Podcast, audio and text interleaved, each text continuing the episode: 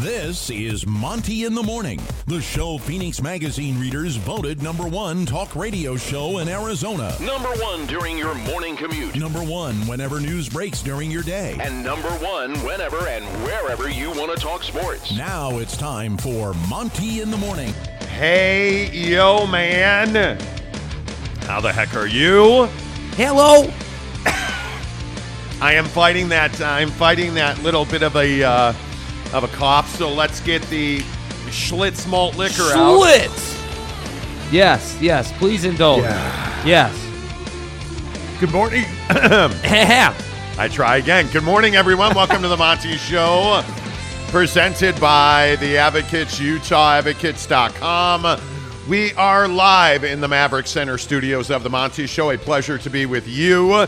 Don't forget, when you need an attorney, it's UtahAdvocates.com. Have you been hurt at work? Yes, they handle workman's comp. Hey, by the way, was it a distracted driver?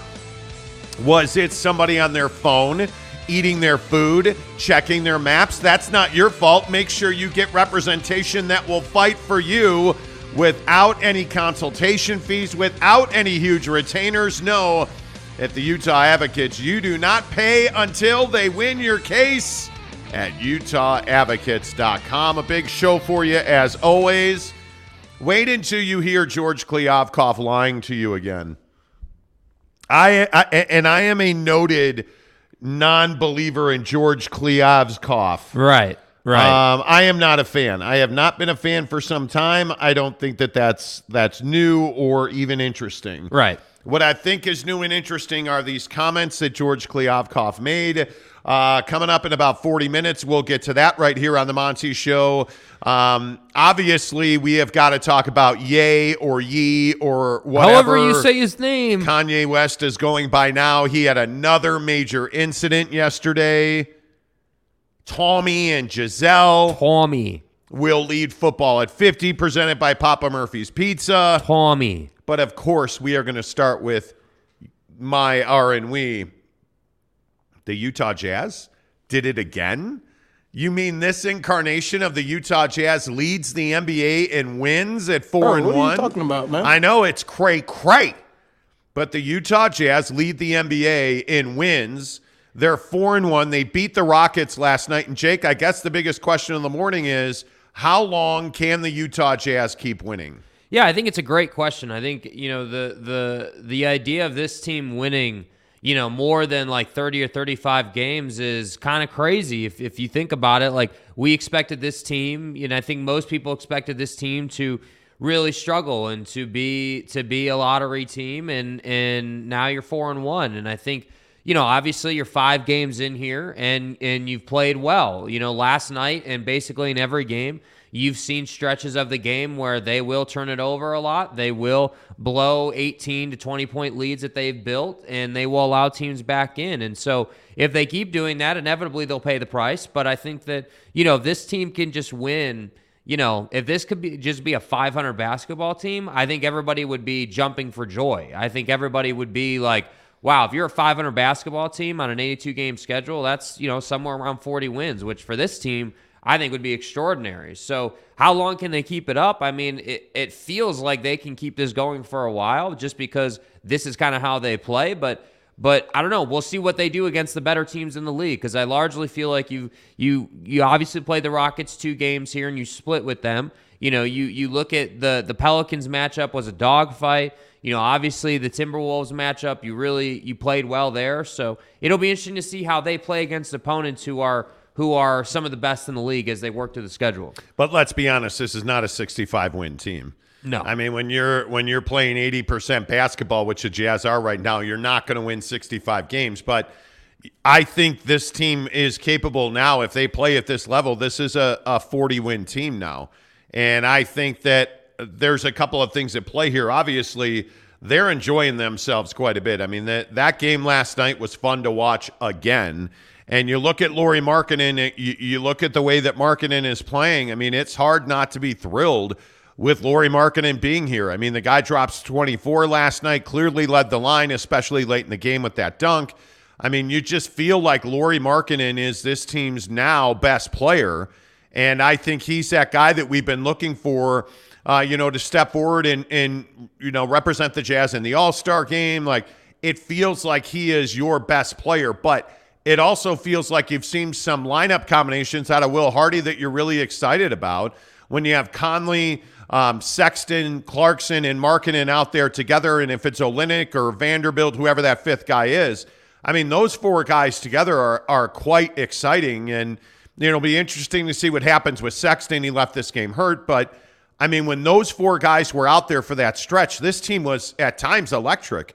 And you know, I don't even think I'm I'm using hyperbole or exaggerating when you have Clarkson, Conley, Sexton, and Markkanen out there together. That's a fast, active, very solid defensive group. By the way, like you just feel really good about those pairings, and I think you're seeing the value in Malik Beasley being a really solid three and D guy. You like the way that he is contributing to the team. I mean uh, obviously, the younger guys, you want to see the Walker Kesslers, the Agbajis. You, you want to see that development.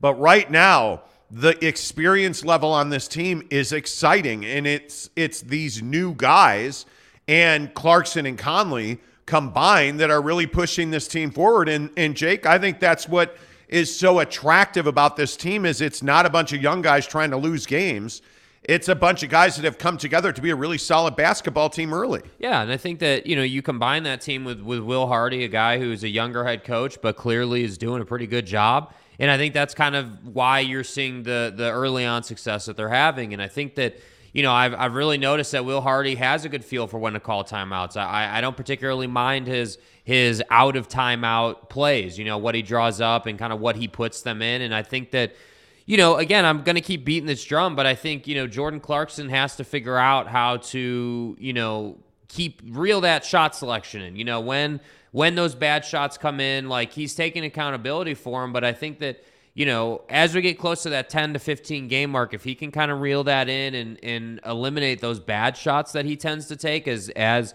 you know his game is has demanded over the last couple of years, we you know like we see him being a guy that takes a lot of shots that maybe he shouldn't take if he can reel that in and keep moving the basketball, they will have a lot of success because it seems like every time they move the basketball and every time they swing it and get the defense to move left to right or right to left, they get a good look. Now, making it obviously is a different story, but they're getting good looks. And that to me is what you have to keep doing from an X's and O's standpoint to continue to score with the best people or the best teams in the league because that's really what this team has to keep doing. They can play defense, they're athletic enough. It's nice to have a Jazz team that has the athleticism to play defense with the Houston Rockets, but they need to keep generating those high quality looks. Four guys, as you mentioned, like Malik Beasley or, you know, your Jared Vanderbilt or even Mike Conley taking some of those shots. So if they can keep generating those, I think you're going to continue to see them being right this right in these in these games. I think the only downside right now would just be blowing these big leads that they build. It's it's definitely been a trend that they're dealing with. Well, and I think a lot of that is going to be their three-point shooting percentage because this is not going to be a team that probably shoots 35, 40% nightly.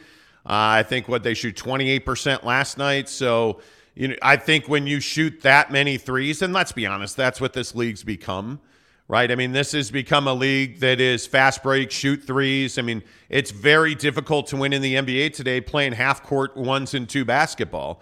Um, the the the era of throw it into the post and get fouled has been long dead in this league. So you're going to live and die with that. But I think overall, this is.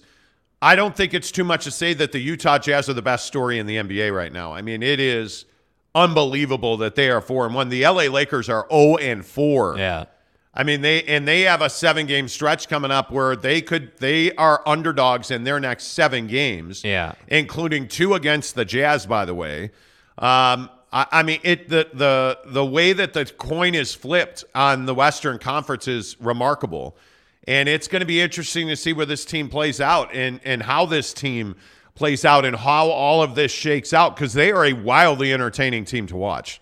I don't I don't think there's any doubt about that. And I know we've yeah. talked about this a lot here on the Monty Show, but it, I mean they are a wildly entertaining team to watch. Lauri Markkanen is the prototypical jazz man, a, a, a guy that is a seven footer that can shoot, that can score, that can bang.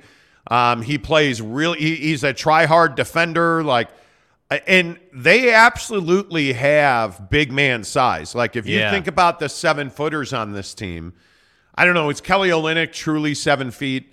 Um, you know, like Olynyk, you look at Markkanen, uh, Walker Kessler absolutely is a seven footer. Jared Vanderbilt. I mean, you look at the bigs on this team, they're all skilled for the most part.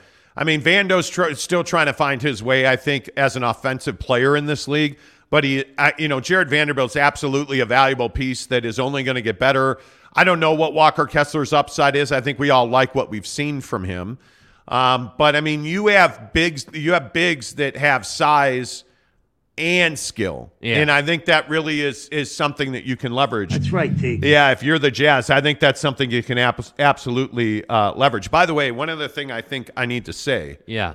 that court last night was fire. Yeah, it was nice. That basketball floor at Vivint, Yeah, I like what they did there. I like the design. I like uh, obviously when it comes to basketball courts, I think the I always like courts that have a lot of contrast in them. So like, you know, you have the black outline with a real nice I don't I don't know what, you know, if that's like a ash floor, like what they what kind of wood they used and how they put that together, but it's a it's a really nice look. I think they nailed that. it's parquet esque.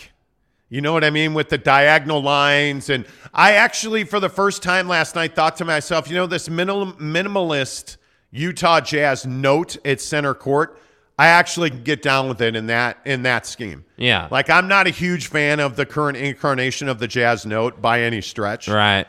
But I I have to tell you the black uniform is by far their best uniform. Facts. That floor was sizzling like I that that was beautiful last Yeah. night. I mean, the renovations they've done in the arena are have turned out fantastically well.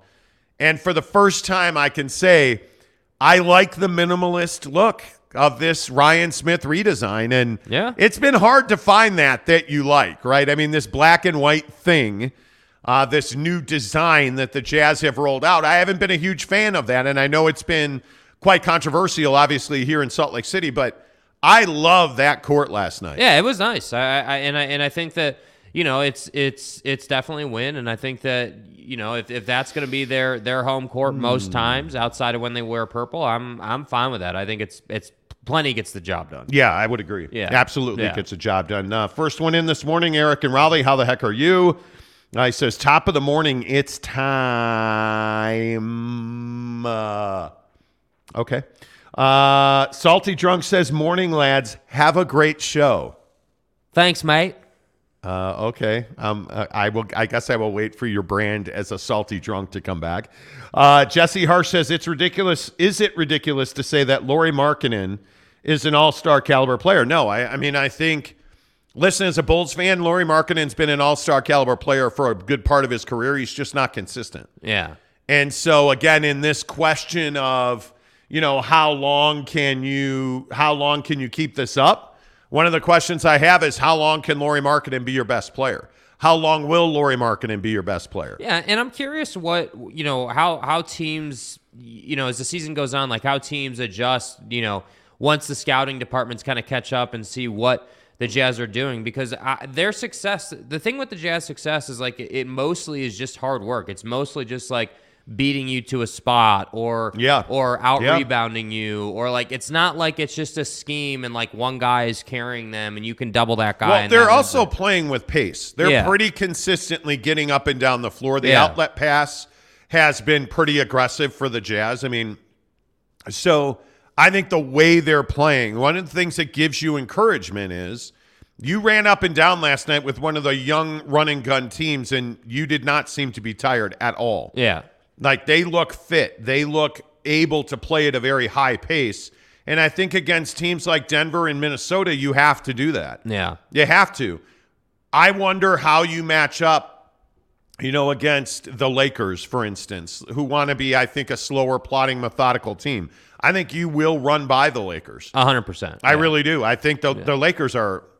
Well, and I think the Man. Jazz. I, I I'm still not ready to say I expect the Jazz to beat teams. I'm getting there, but I I'm not ready to say that. But like, if you just on a surface level say, yeah, a work hard, fast paced team, that's you should be able to beat the Lakers just Yep. just on that alone. Uh, what's up, Teddy Wayman? Good to see you. Lopes Van Gabe. Uh, hello. Uh, Eric and Raleigh says George Molotov. I cannot right, wait. right.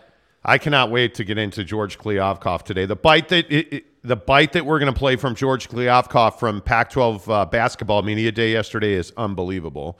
Kurt Myers, good morning to you. What's up, Kenai Johnson? Uh, M. Alvarez, Strange Clouds. Uh, he says, uh, "Go Jazz, BYU sucks." Hey, you start talking shit. Okay. All right, Strange Clouds. Good morning. Off to a good start. Kurt Myers says, "Start building the rings." I mean, have you I mean, have you ordered your 2022-2023 Utah Jazz championship banner yet? Yeah, I've been immunized. I mean, uh, I don't. Uh, let's not get carried away. Uh, Uncle Jimmy says, "Let them play. These guys are so much fun with so many weapons. Who needs a quote superstar when you play solid, good basketball?" Well, you need a superstar, and you probably need two to win a championship. I don't know that anybody's here to be regular season juggernauts. Yeah. You know, I mean, and that's it- what this organization has been. I mean, well- i- if you you know, if we're being honest, like that's what the Utah Jazz have been over the last couple of seasons, and I think that it's it's like I'm really happy for Donovan Mitchell and what he's doing. He had a hell of a game last night. At the same time, I think if you're the Utah Jazz, you, you're also in a great spot, and I think that again, that's why we're asking this question: How long can the winning go on? How long can you be successful? Because you know, there you're playing good basketball, and that's the thing. Like it, it does beg the question. Okay, if if this is what we're going to get the first half of the season leading up to the deadline and in the All Star game, what what then could you do with the deadline to to you know like make this team better to to potentially bring in one extra guy that's really talented who could fit into the scheme or whatever. That's what I think is intriguing about this team. Yeah, I think the the I think the question of what direction do you take this team at the trade deadline now becomes fascinating. Yeah. With every game you win, and you know every day that you are um, a, a middle of the pack Western Conference team, because I don't think any of us expect this team to win eighty percent of their games. I Right. mean, I, I Yeah. just don't think that anybody believes that. But if you're going to win sixty percent of your games, and if you're going to win three for every one you lose, and you become, if you start pushing 45 wins, now the question is okay, well, if you've got 20 something wins heading for the All Star break, and, and really, if you're at 20 something wins at the trade deadline, which is before the All Star break, Right. what do you do? Do you do you make trades to to strengthen your weaknesses?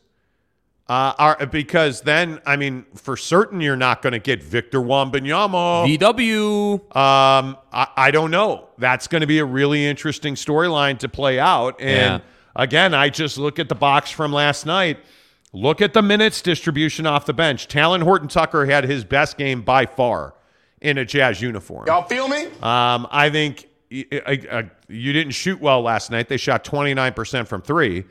But THT gives you seven boards, four dimes, two steals, 14 points.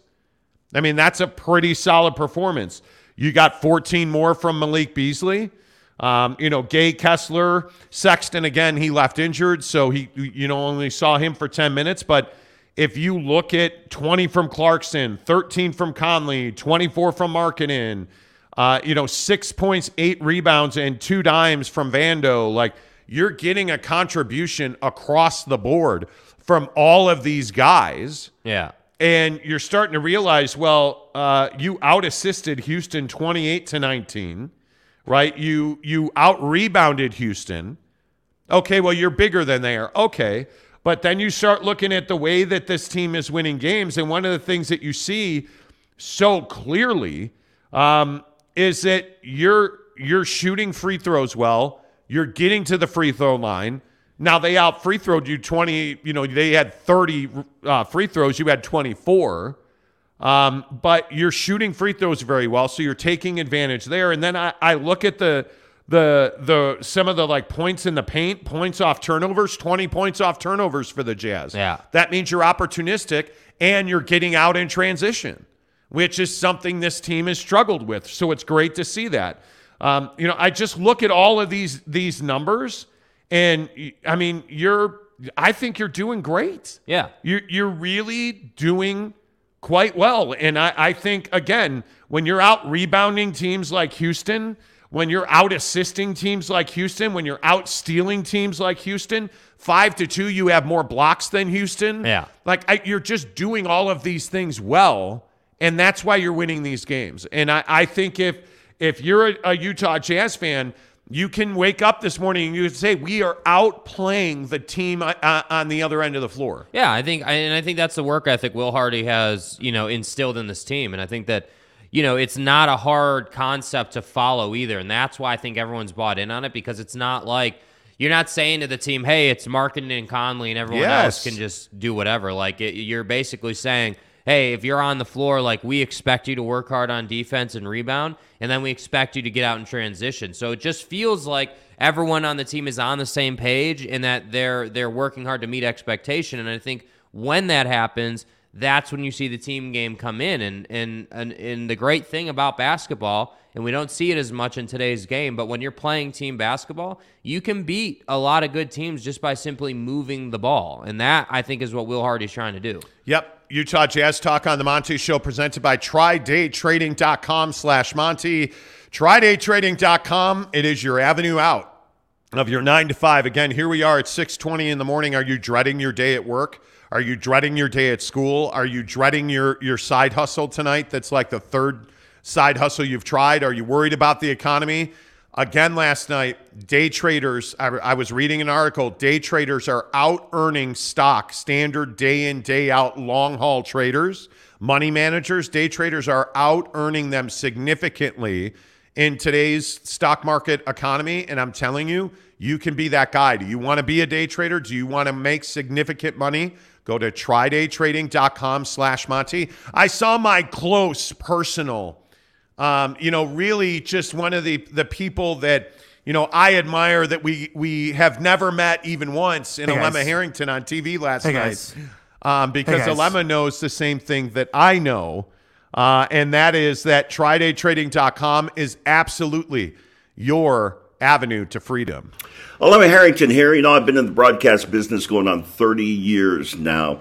And after that amount of time, you start to be able to pick some winners. I want to share a winner that I'm aware of with you, and that is my guys at Try Day Trading. They're going to teach you how to trade, and then they're going to let you trade using their money and then split the profits with you. That's a pretty winning deal. If you want to register for a free webinar, all you have to do is go to trydaytrading.com slash Monty. So for more information, it's trydaytrading.com slash Monty. We'll see you there. Hey man, listen, I can only say we run with ballers on this show. You know what Hey, I'm guys. saying? Yes. Don't take my word for it. Don't take Alema's word for it. Get to trydaytrading.com slash Monty. Uh, good morning, Big Dog O-Town. Danny will turn them assets into at least a good tier two free agent. Shout out to Mo Bamba. Yeah, dude. What, it, what does this team need to really... It, it, we're probably way ahead of it on this. I shouldn't even ask this question. Shout out to Mo Bamba. Mo Bamba's not the answer. Shout to Uh, Mo Bamba. What does this team need to be a, a real Western Conference contender? What does this team need to get to to 50 wins this season? I think you need so I think you need the wing guy that can score with with ease. You know, that's what I think you need. I think you need that one guy in your starting five who can be the guy that can get you, you know, 25 a night regularly. You know, and, and I don't even think he needs to be a superstar in the league. Like I think, you know, you're you're I, I I don't know. I don't even know what name to pull, but there are guys out there who who are tier two players that can get you 20 25 a night right off the wing and play decent defense. And I think, you know, I would love to see Vanderbilt be a guy like that, but I don't think that he's going to be the polished scorer that I think you need on this team. I think Vanderbilt's going to be the guy that gets his by working hard and using his body and and really using the length he has to to get his his buckets. So to me, I, I think that's what you need to be a Western Conference power. But but I also think that the longer this goes on, where this team is working hard and playing with pace and like almost has like this underdog mentality, if you will, the longer that's the core tenet of this team. I think it's interesting to see how that plays out when you try to go and add a free agent to that mix. How does adding a new personality to that mix Well- affect what you're what you're doing? yeah, you yeah, know? and I think when you think about the best wing scorers in this league, again, you know, I look at the the shooting guard conversation we had yesterday Yeah. on the show. It's Yeah. that guy is I think what this team needs. Yeah, I mean, your Jaylen Browns. Like, if you had a Jaylen Brown on the wing doing his thing, like obviously that yeah, would your be awesome. your book, your Tatum, your Beal, Yeah. your you know your those guys. yeah, Uh, you know, I think that's what you need, and it, it again, not to keep going back to it and picking the scab, but again, this is why I ask: Why did this club decide to trade Donovan Mitchell? Yeah. because if you have this group of guys, and obviously you wouldn't have this group of guys if you hadn't traded him, but if you put Donovan Mitchell with a group of guys like this, you're probably a a, a, a better team than you were last year. So that's the guy that you're missing right now, and I think you you can get that guy. Those guys are going to be available, and I I again think that the Lakers are headed for a fire sale. Um, and it's interesting, you know, the other guy I wonder about. What if you hadn't traded Bojan Bogdanovic? yeah. What if you had held on to Bojan Bogdanovic? I think I think so. The thing with Bogey that I I didn't love was the fact that he was such a defensive liability. Like Yes. the fact that guys could just blow by him. So yeah, obviously his his three point ability is unquestioned, and his ability to score on the block, you know, with with regularity is is not really in question.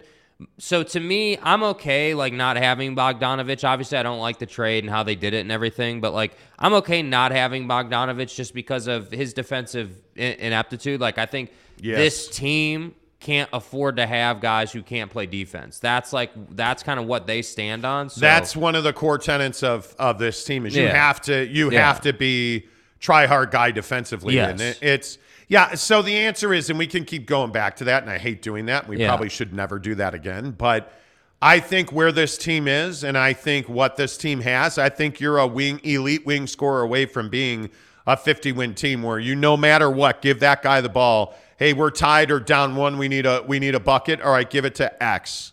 He'll get us a bucket because Markkanen's not that guy. I mean, he certainly is not shown to be that guy over his career.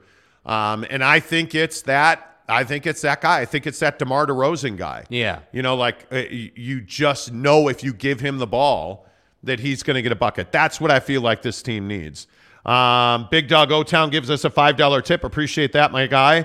Uh, uh, NY Monty fan says Jaylen Brown would be uh, good. I agree with Mister E. Uh, let me go back up and see what they need. Uh, Robert Lambert says you need Donovan Mitchell. Mr. E says you need Jaylen Brown. Um, yeah.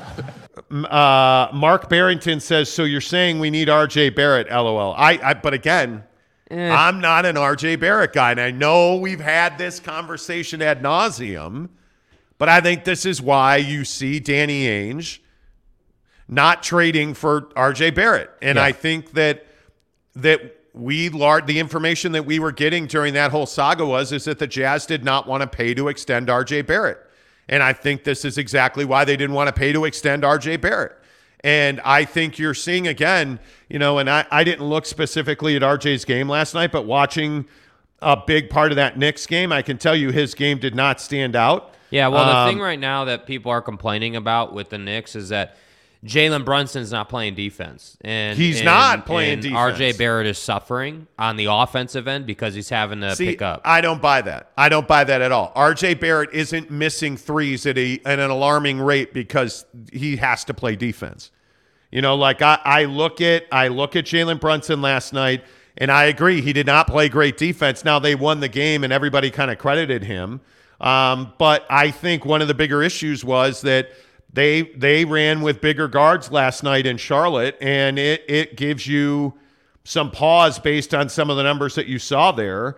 Um, by the way, I don't know if anybody saw that Gordo had uh, Gordon Hayward had 21 points last night and nine rebounds. yeah, He and I know that this is a oh, it's controversial. It's controversy in Salt Lake City. right. Anyway, uh, Gordon Hayward's back, and when you look at the the enormous injury that he had in Boston, Right. I think it took him some time to come back and feel like himself. He's looked like a pretty decent player this year. So, and they're, by the way, I would remind you, they're doing this without LaMelo Ball. Yeah. So, I mean, they, that is it. That's interesting. The Knicks are an average team because our RJ's been an average player this year. Right. Because I still maintain he's he's one of their most important players. And you look at Julius Randle, I think Julius Randle has given them some solid minutes this year. in New York. But that team, and I think a lot of people largely recognize that team is going to go the way that that RJ Barrett goes. I'm not an RJ Barrett guy. I think I just think he's good. He's not great. Yeah. He's not a guy that I want to give Donnie's contract to. Yeah, he's not a killer. Yeah, he's not the guy that you say, "Oh man, if we had RJ Barrett, this would be a 50-win team." Yeah, no, because no, it wouldn't. not. Yeah, no, not. it wouldn't. I'm telling you, it's not RJ Barrett. Uh, Cody Strickland says we have the key players. Trade those picks for a superstar, and that would be what we need. Well, I, I I'm not saying you're wrong. Yeah. I just still maintain. I, I asked the question: How valuable are the assets the Jazz have acquired? Because I don't think that the longer it goes on, where you hang on to those picks beyond this year, obviously your 2023 draft assets are pretty significant, and I would not trade them. I would move every future pick that you have because I just I don't I think those values go down, not up. Yeah. Uh, Jeremy Bolton, good morning to you, my guy.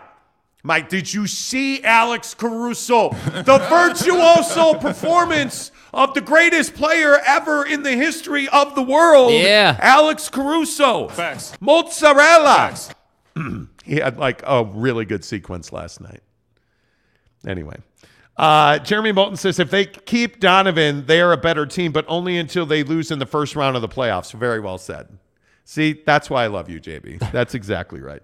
Forrest G says anyone who still thinks the Jazz are tanking uh, for a five to eight percent chance of drafting a guy who will have a career-ending injury, wow, uh, are out of their damn minds.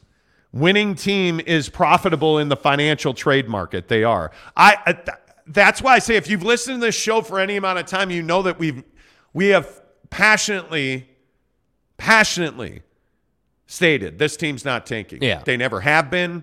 That's not who Danny Ainge, and I don't think it's who Ryan Smith is. I was talking to a Jazz guy yesterday, um, who was who was leaning on me about, hey, we're good, we're good, we're good. I know you're good. You know, like I'm just telling you, man. Yeah. This team is not tanking. Yeah, they're, they're, not. definitely not. Illert Gnick uh, says, I think we need Russell Westbrook to be a contender.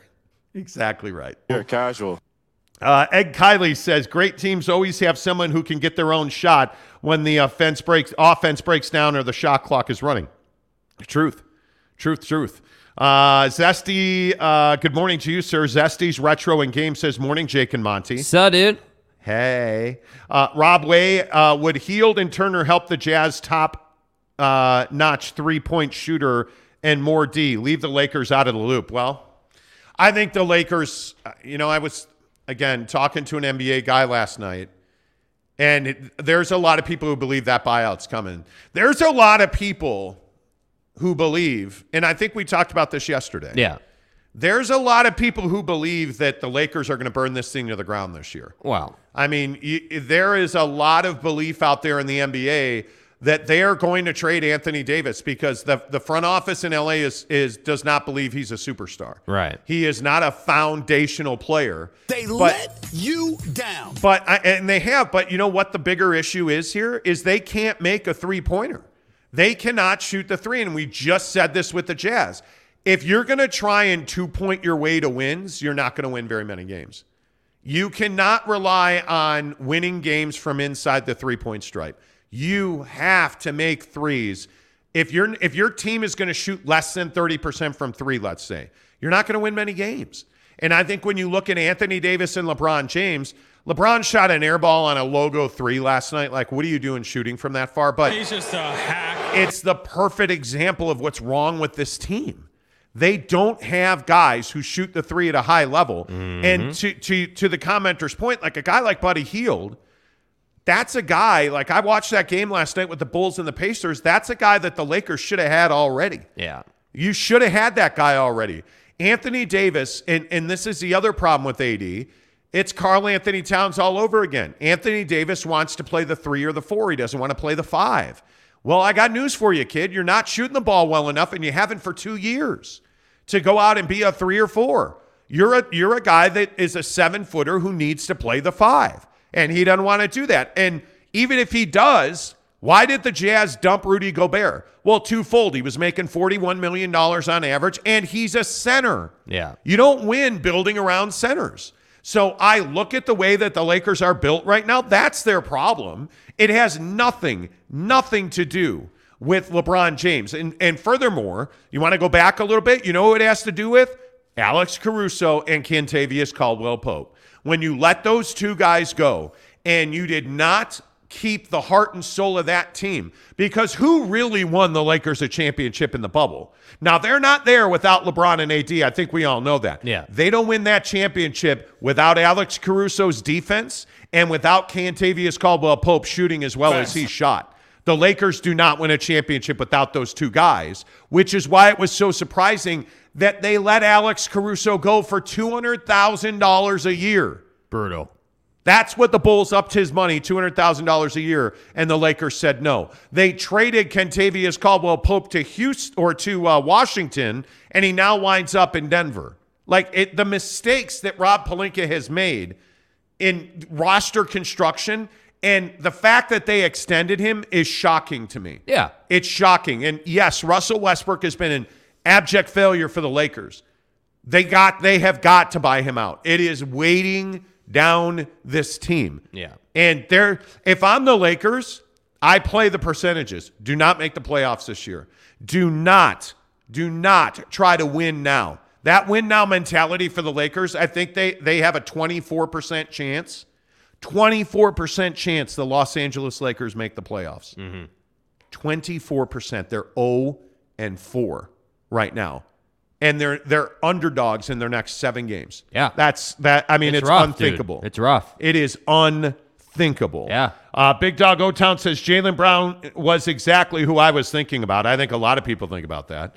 Uh, Eric uh, Xiang says we need DeAndre Hunter. He'd be fantastic. Yep. And I think the the Jazz were very close. I I man, they were close to making a deal with Atlanta. Would Hunter been in that deal? They clearly valued him. They gave him a massive extension. Now they did not want to trade him. Yeah. Um, but man, John Collins, I love that guy.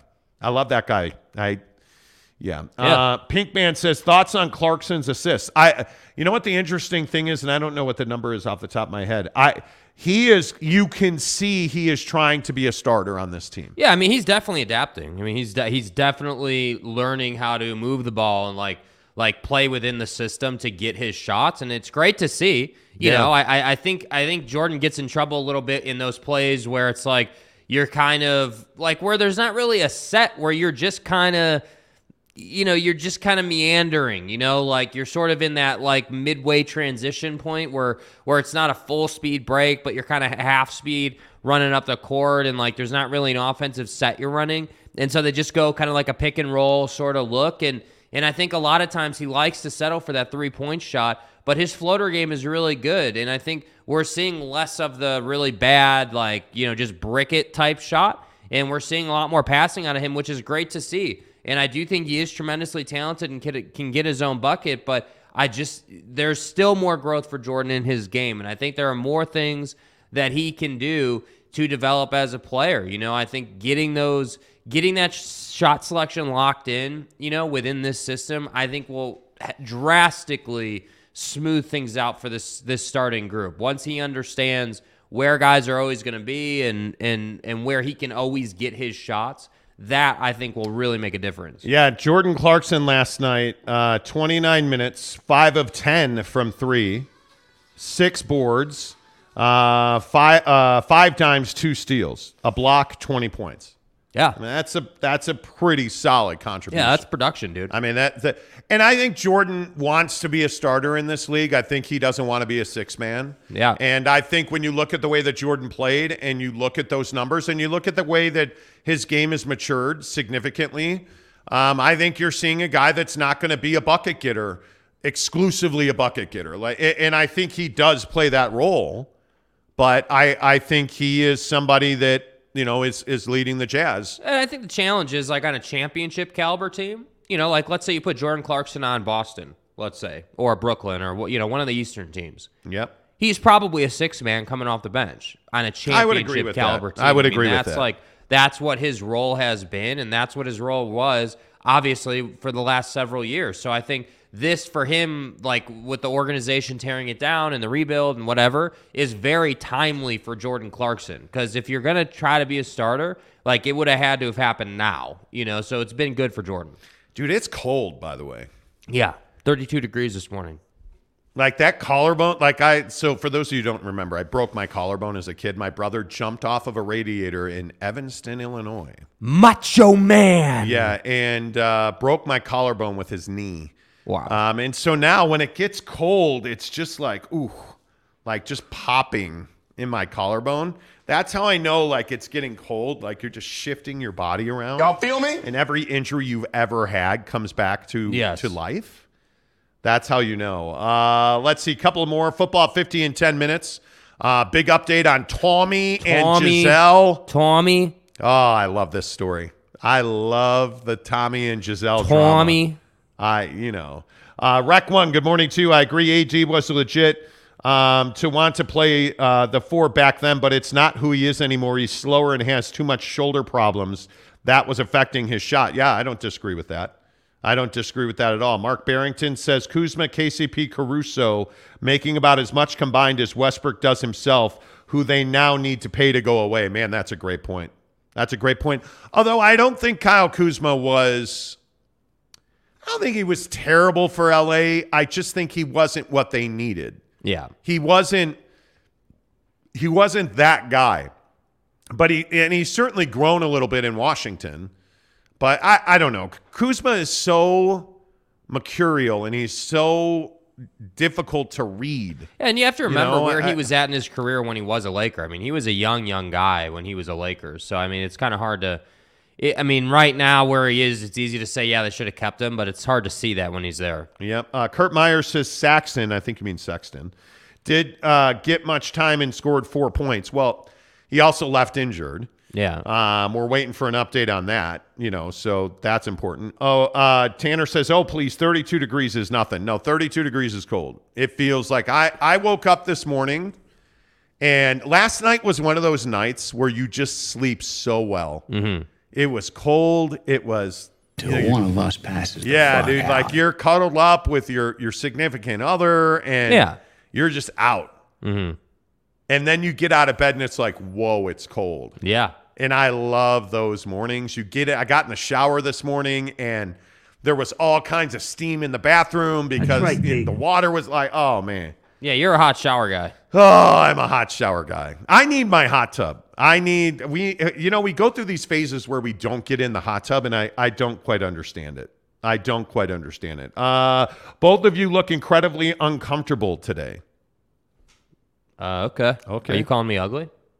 Okay. I'm just fat? sitting here like shifting and like playing with my collarbone a little bit, but I don't know. I'm wearing my Carhartt jacket like- or my Carhartt, my Columbia You know, I'm I'm not uncomfortable. fine. what do you mean we look uncomfortable?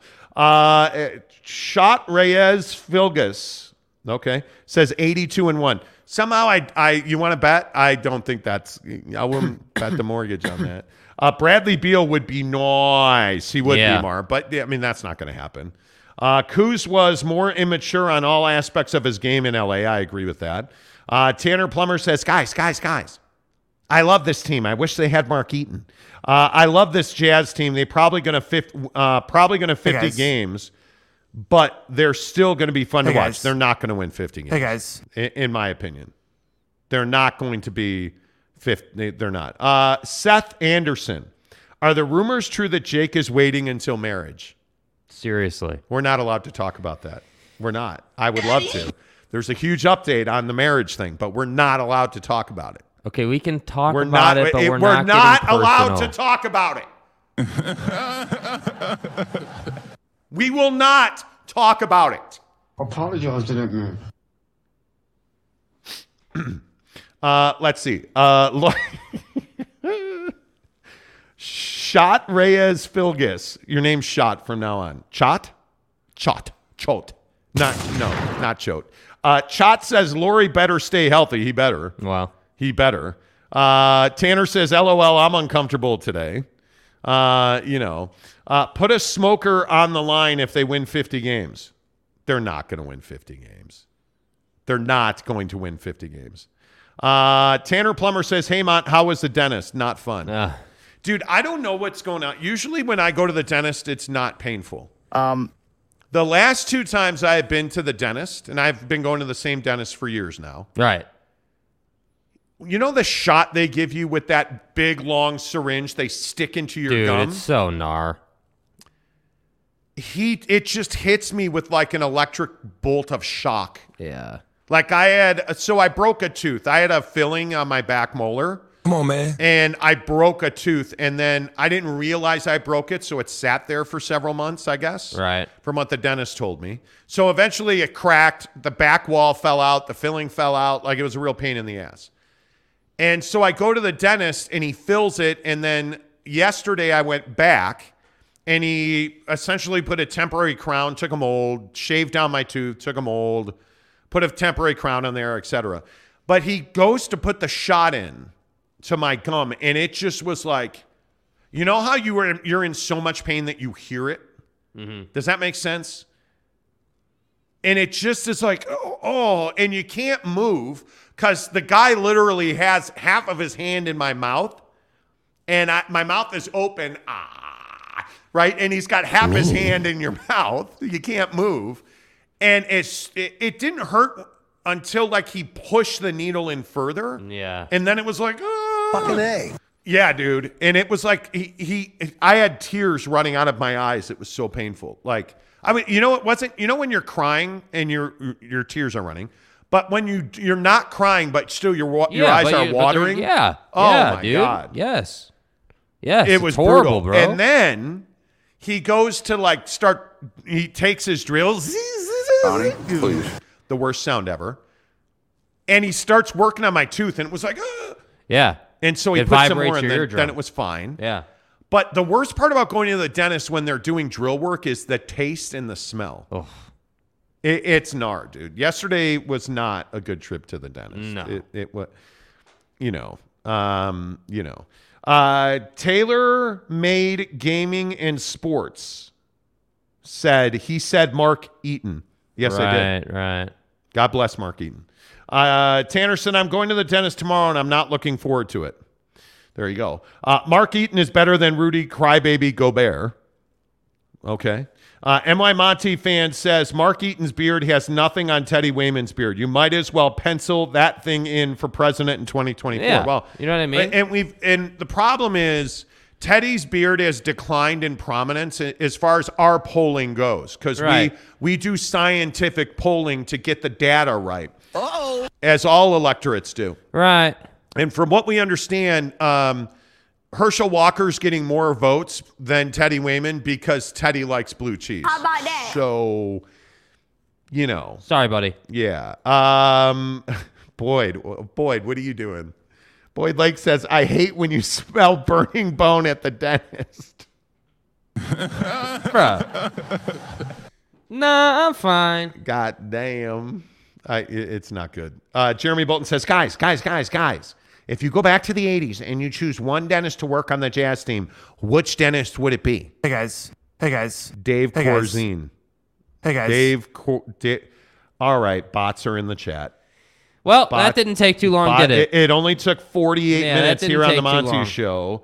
we almost Um, made it a whole show yesterday. Yeah, we almost made it a whole show yesterday without, you know. Um, and now I got to report. And look at that. Look at that. Look at that. My guys at YouTube filtered it. There you go. See, YouTube's getting better. you. You- YouTube is getting better. By the way, we have no ability to, you know, none of that. Yeah. None of that. Herschel's head is full of peanuts, and yet he might win. Not might win, he will win. Uh, Cody Strickland says, Hey, boys, is it really the players making this happen or our new coach? Because honestly, I think it's more, uh, it's will more than anything. I think it's a combination of both. Yeah.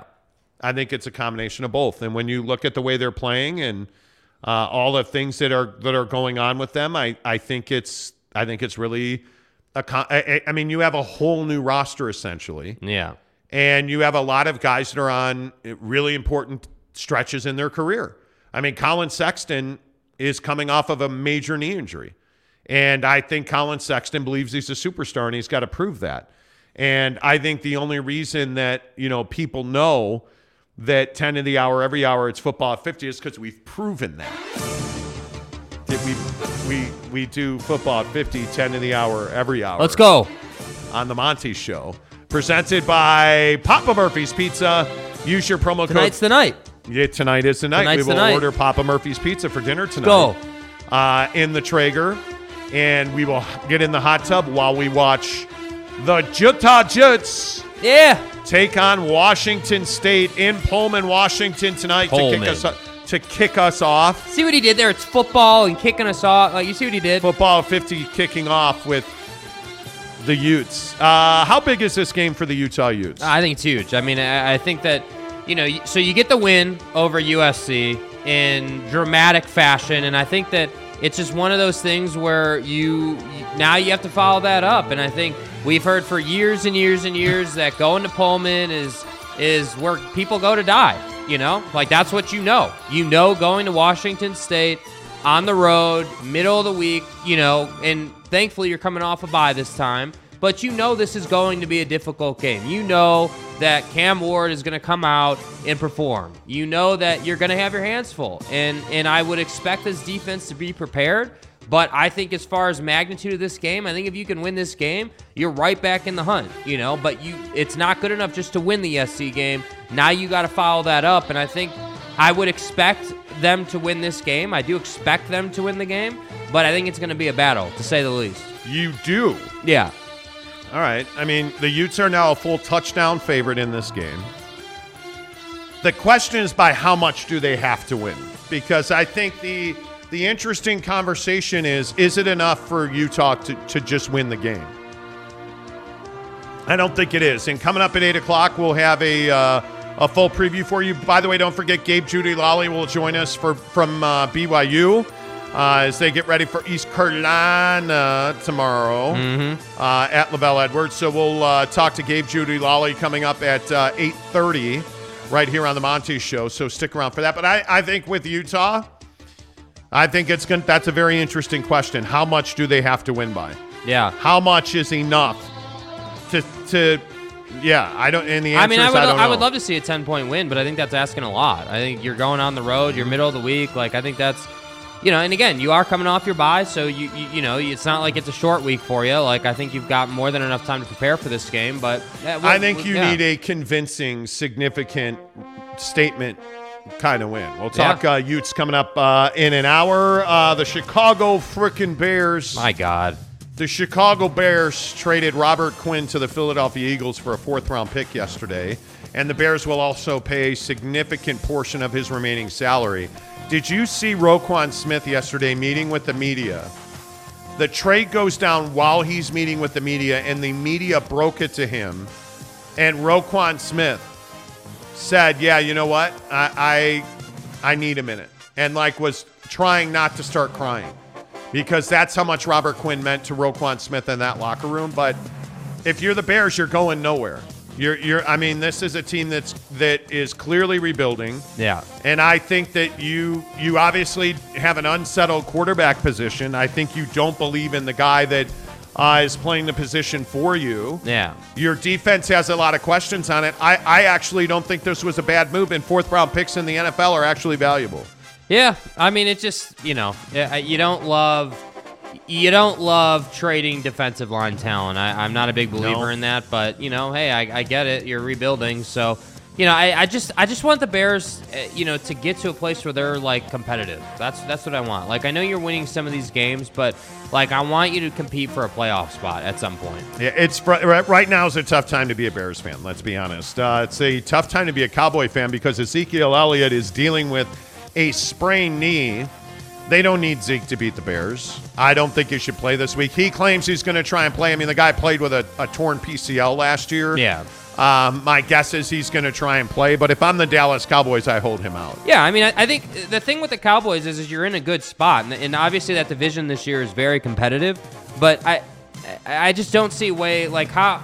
I, I just can't envision them losing to the Bears. I, I, I just don't see that happening, and and I think that Zeke, to your point, hasn't exactly been their huge difference-making running back this year. No. So I, I would completely agree that I just don't think it's necessary to run him out there against the Bears this Yeah, week. that's a uh, nine and a half point line in favor of the Dallas Cowboys on Sunday morning. Yeah, I said nine and a half. nine and a half, bro. Cowboys are It's a nine and a half point favorite at home against the Chicago Bears. By the way, One of the other interesting lines is uh, the Saints and Raiders. The Saints are uh, a one and a half point home dog to the Oakland Football Raiders uh, of Las Vegas. Uh, did you hear that the New Orleans Saints are not going to play a healthy Jameis Winston?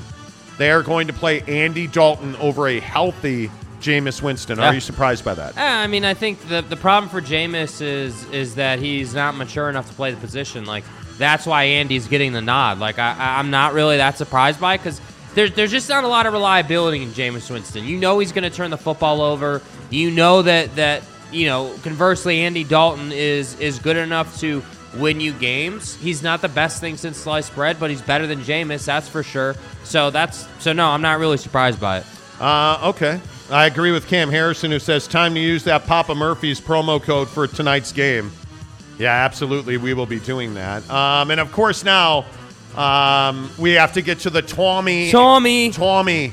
Tommy. Tommy Brady. Gisele's Bündchen. Gisele's Bündchen uh, lobbed a final ultimatum at Tommy because ultimatums are the hallmark of healthy relationships. Uh, Gisele's Bündchen said that Tommy can save their marriage if he stops playing football. Uh huh. To which I say, all right, uh, do you need to hire movers to pack your shit and get out? Or how are we going to do this? Because I just don't think, excuse my French, I promised I would not curse today. Uh, I lied. Um, I don't think that in a healthy marriage that you can be like, okay, well, listen, Hey guys. if you lose 10 pounds, fat ass, we'll stay together. If you say to Tommy, hey, uh, hey, Tom, uh, listen, if you want to continue to have uh, a marriage to my Bunchton, you probably, you know, might want to definitely, you have to stop playing football. I just think this smacks of stupidity. If you are Gisele's Bündchen, and again, this is sources. Sources. I want to say it was Us Weekly or one of Yeah. those stupid fish wraps. Uh, was like, hey, our sources close to Gisele's Bündchen are saying that she gave Tom an ultimatum. What do you do if you're TB12 here? I- I now, don't- again, again, Jake has a significant relationship up, update that we are not allowed to talk about. Not allowed to talk about ever. But go ahead and give relationship advice bro, to you're cold blooded, bro. You're cold we're not. blooded. We're not talking about it. I will snap on a You're cold blooded, bro. If you talk about it, I'll kill you. I will kill you. He threatened to stab me with a wrought iron pitchfork if I brought up his relationship situation. Anyway, go ahead. I I mean, I, you're the No, I- relationship expert. No, I'm so- not. Clearly, I'm not. No, obviously not. No. God, I love No. it. Uh, that's not the right thing for Gisele's Bündchen to do. If I'm Tom Brady, I'd tell her to pound pound sand, kick rocks, because you're not. I, I'm I'm playing a kid's game, making millions of dollars, and I understand Gisele's point is that hey, my Bunchton wants to be, you know, happy for the rest of its life, and if Tommy suffers another significant injury or concussions and he can't live his best life, I totally get it. It's wrong of her to drop an ultimatum on him. Yeah, I think ultimatums are never good. Like you're never gonna get what you want with ultimatums, and I think that you know if you're Tom Brady, like I, I, what what else are you, you know, what else are you supposed to do? Yeah. I turned the music down because Jake's giving relationship advice. So Bro, let's turn it back up. Um, anyway, the point is that yeah, uh, who do you side with Tommy or Gisele on this? I actually I actually understand Gisele's point. yeah, I understand it, but I'm not siding with her on it. And why we bring this up on Football 50, I have no idea. Did you guys see the Kanye West, or excuse me, Yay or Year, whatever the hell his name Yay, is now? yee, Mr. ya. Uh, yeah, Mr. Anti-Semitic jerk walked in the Skechers yesterday with a film crew and was like, "Hey, I want to see the owners of the company." And they were like, "Okay, great. Let me uh, let me get them." They called security and they called two upper managers who came down and walked him out of the building and told him not to come back. Yeah, Ye thought that he could walk into a company owned by Jewish folks, that is a Jewish owned company, yeah. and move his Yeezy line to Skechers. Uh, it doesn't work that way, hater. How, what? I mean, Yeah, I mean, I just think it's classic Yay or Kanye, Yee, Yahoo, whatever. Like it's it's classic. You know what I mean? I do know what you mean. I do. He's got relationship problems too. So him and Tommy have something in common. Are you done? What do you mean? Are you upset with me now? What? What? I'm just pointing out that Yay and Tommy have relationship issues. Mm-hmm. You know, he's getting divorced from Kim K, and Tommy and Gisele are separated. Mm-hmm.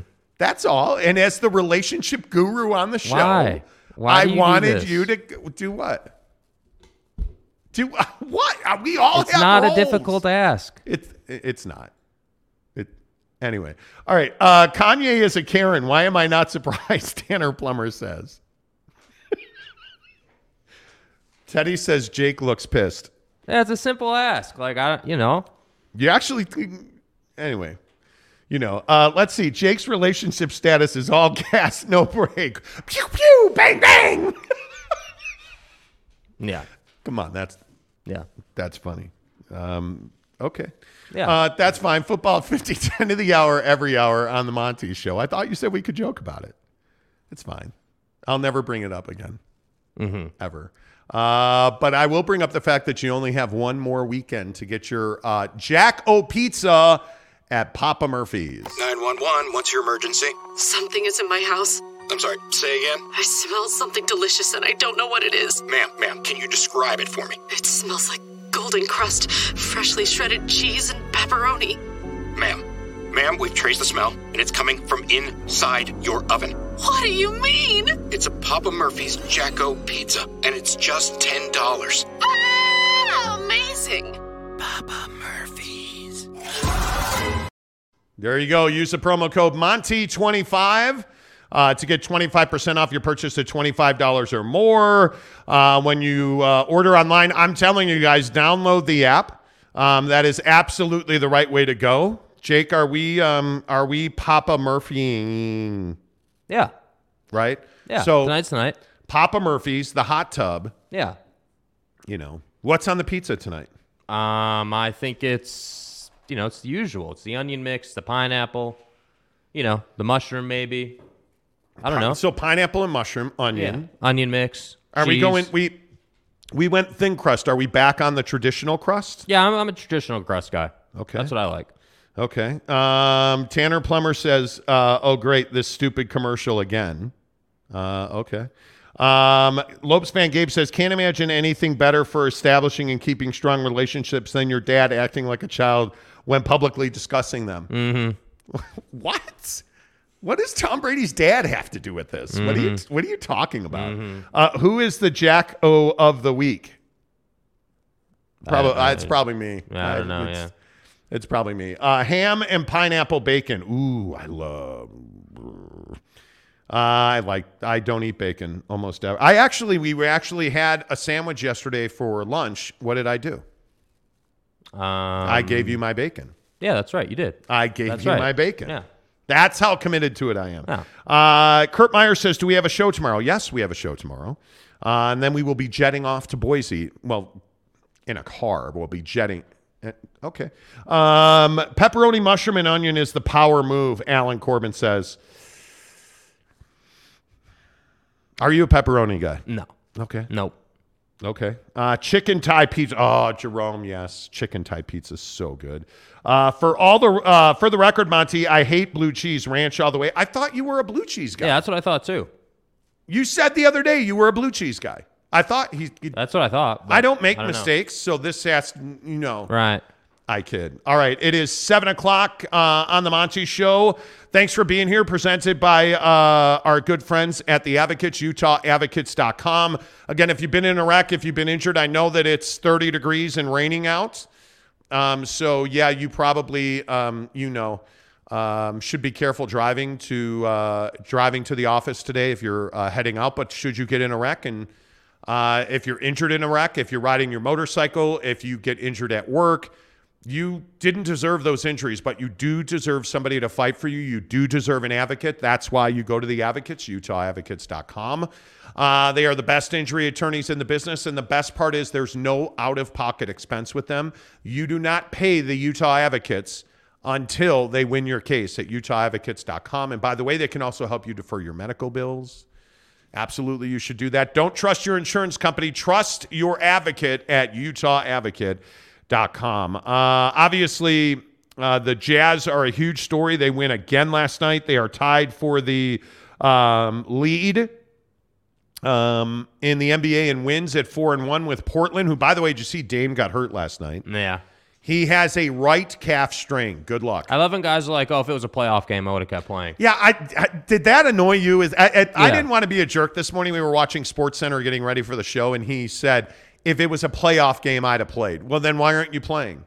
Yeah. Like I, I hate that. Yeah. That answer drives me crazy. Yeah. When guys are like, "Oh, if it was a playoff game, I'd have been there." But it's a regular season game, so we're not playing. So I'm not going to be there. Okay. Um, yeah. Yeah, Okay, okay. Thanks, bud.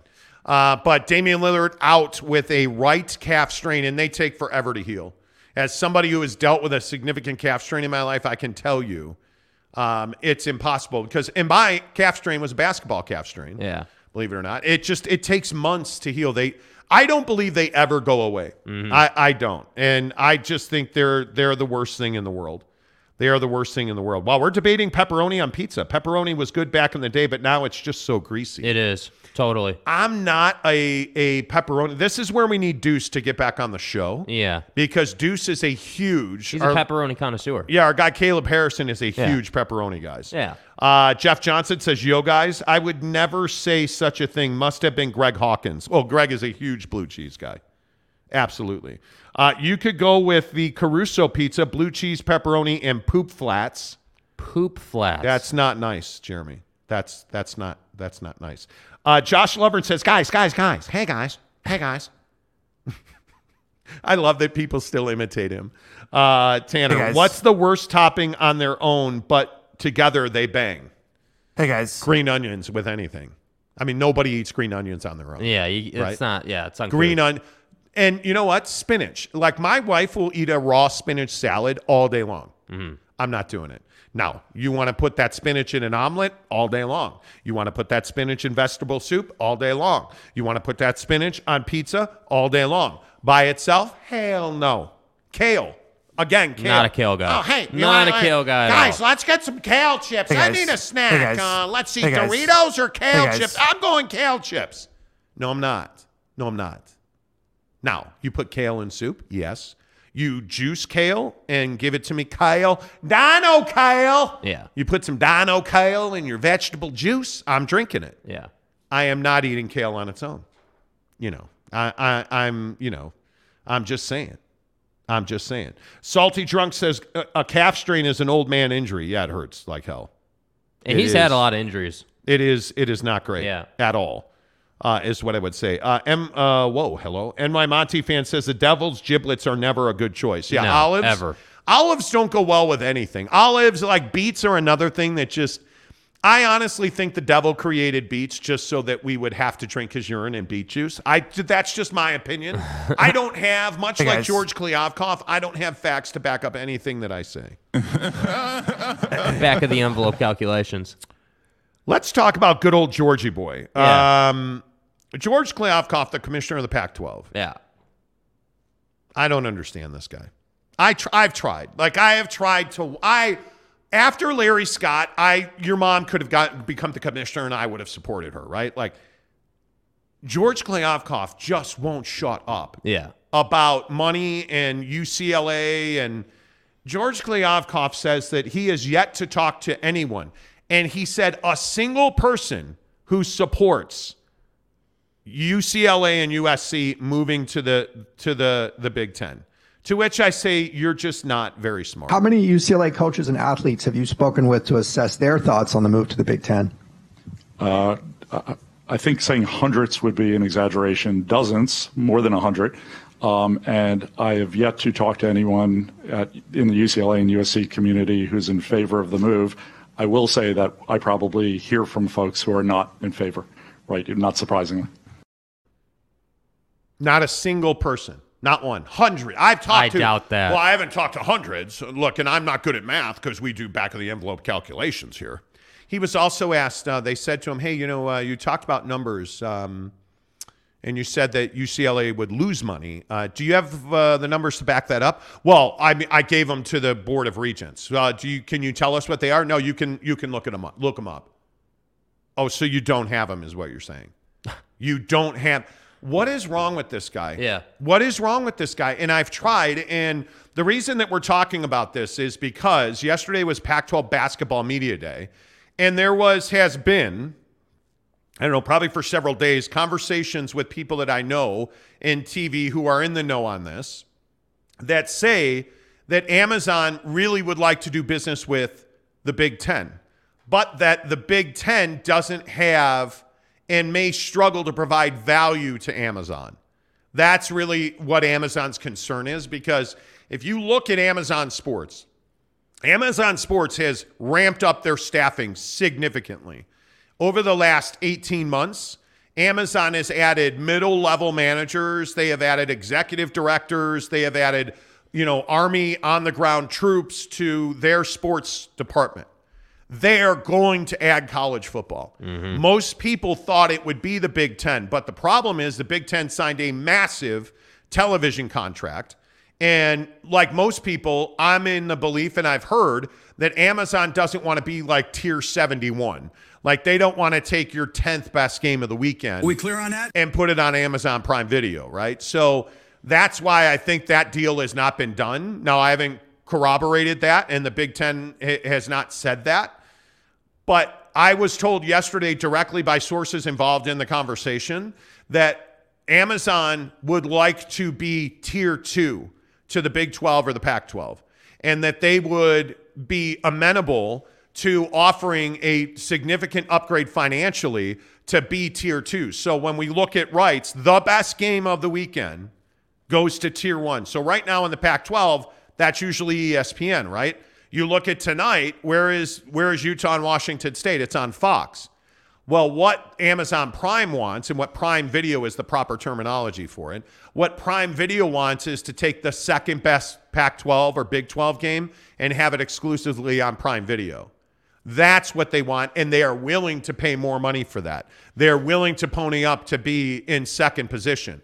The question now becomes which conference is that and who is attractive enough? And again, I was told directly yesterday that Amazon is talking to both the Big 12 and the Pac 12, but that ESPN, I was told directly yesterday, still maintains the best solution for everybody is a merger between the Big 12 and the Pac 12, and that the Big 12 would be amenable to taking teams from the Pac 12 and creating a conference.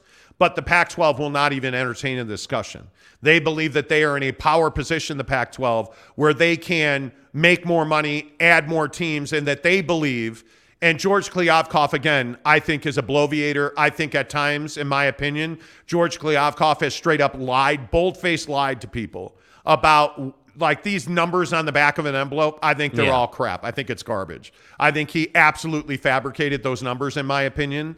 And it's why he won't give them lock, stock, and barrel. When he was asked directly yesterday by a member of the media who said, Hey, tell can you tell us those numbers? He said, You can go look them up uh, because he doesn't. If you're George Kliavkoff and you are so adamant that UCLA is going to lose money, and you've done all this accounting and you've given all these numbers to the board of region, you're telling me you can't just pull that right off the top of your head when it's life or flipping death. For the Pac 12, you can't pull those numbers off the top of your head, but yet you did some calculations on the back of the envelope. Those are your words, dude, not mine. George Kliavkoff straight up said, Oh, yeah, we did some back of the envelope calculations Um, but you can't pull those off the top of your head. In my opinion, that's because you're lying. Yeah. You're fabricating, you're Yeah. spinning. You're trying to undermine UCLA because you know without UCLA, you probably don't have a chance of survival. So, in my opinion, I think Amazon offers a life ring. They're throwing not a lifeboat, not a life vest, just a life ring. You know, those rings with the. Yeah, the little ones that you kind of throw off the boat and hope know. for the best. You know. Anyway, the point is, The donut. Um, I, in my opinion, believe that George Kliavkoff is desperate, and I think Amazon offers him a lifeline. But again, I just say, if you're the Big Ten, I think you have to do everything you can do to add Washington and Oregon and Cal and Stanford. I think you have to because guess what? If Cal leaves, all of this UCLA nonsense goes right out the window because they'd both be in the Big Ten then. They'd be travel partners. Like This whole thing is such a disaster, and I still maintain I don't see a way that the Pac-12 survives. Yeah, no, hundred percent, and I, think everything you said there is spot on. I, and I think that you know, like, y- like it's so obvious what they're doing. They're obviously trying to pander and like be, you know, be that that that conference that you know says they're the best, but you know, obviously is not the best. Like that's what they do. That's what the Pac-12 is known known to do. So, I guess their product is still valuable. I you know, and obviously Amazon's kind of a new player in the space, so it makes sense to me why they're they're looking to get get that onto their platform. But I just I I don't know what so like I don't know what happens to the Pac-12 long term if if this whole thing goes down where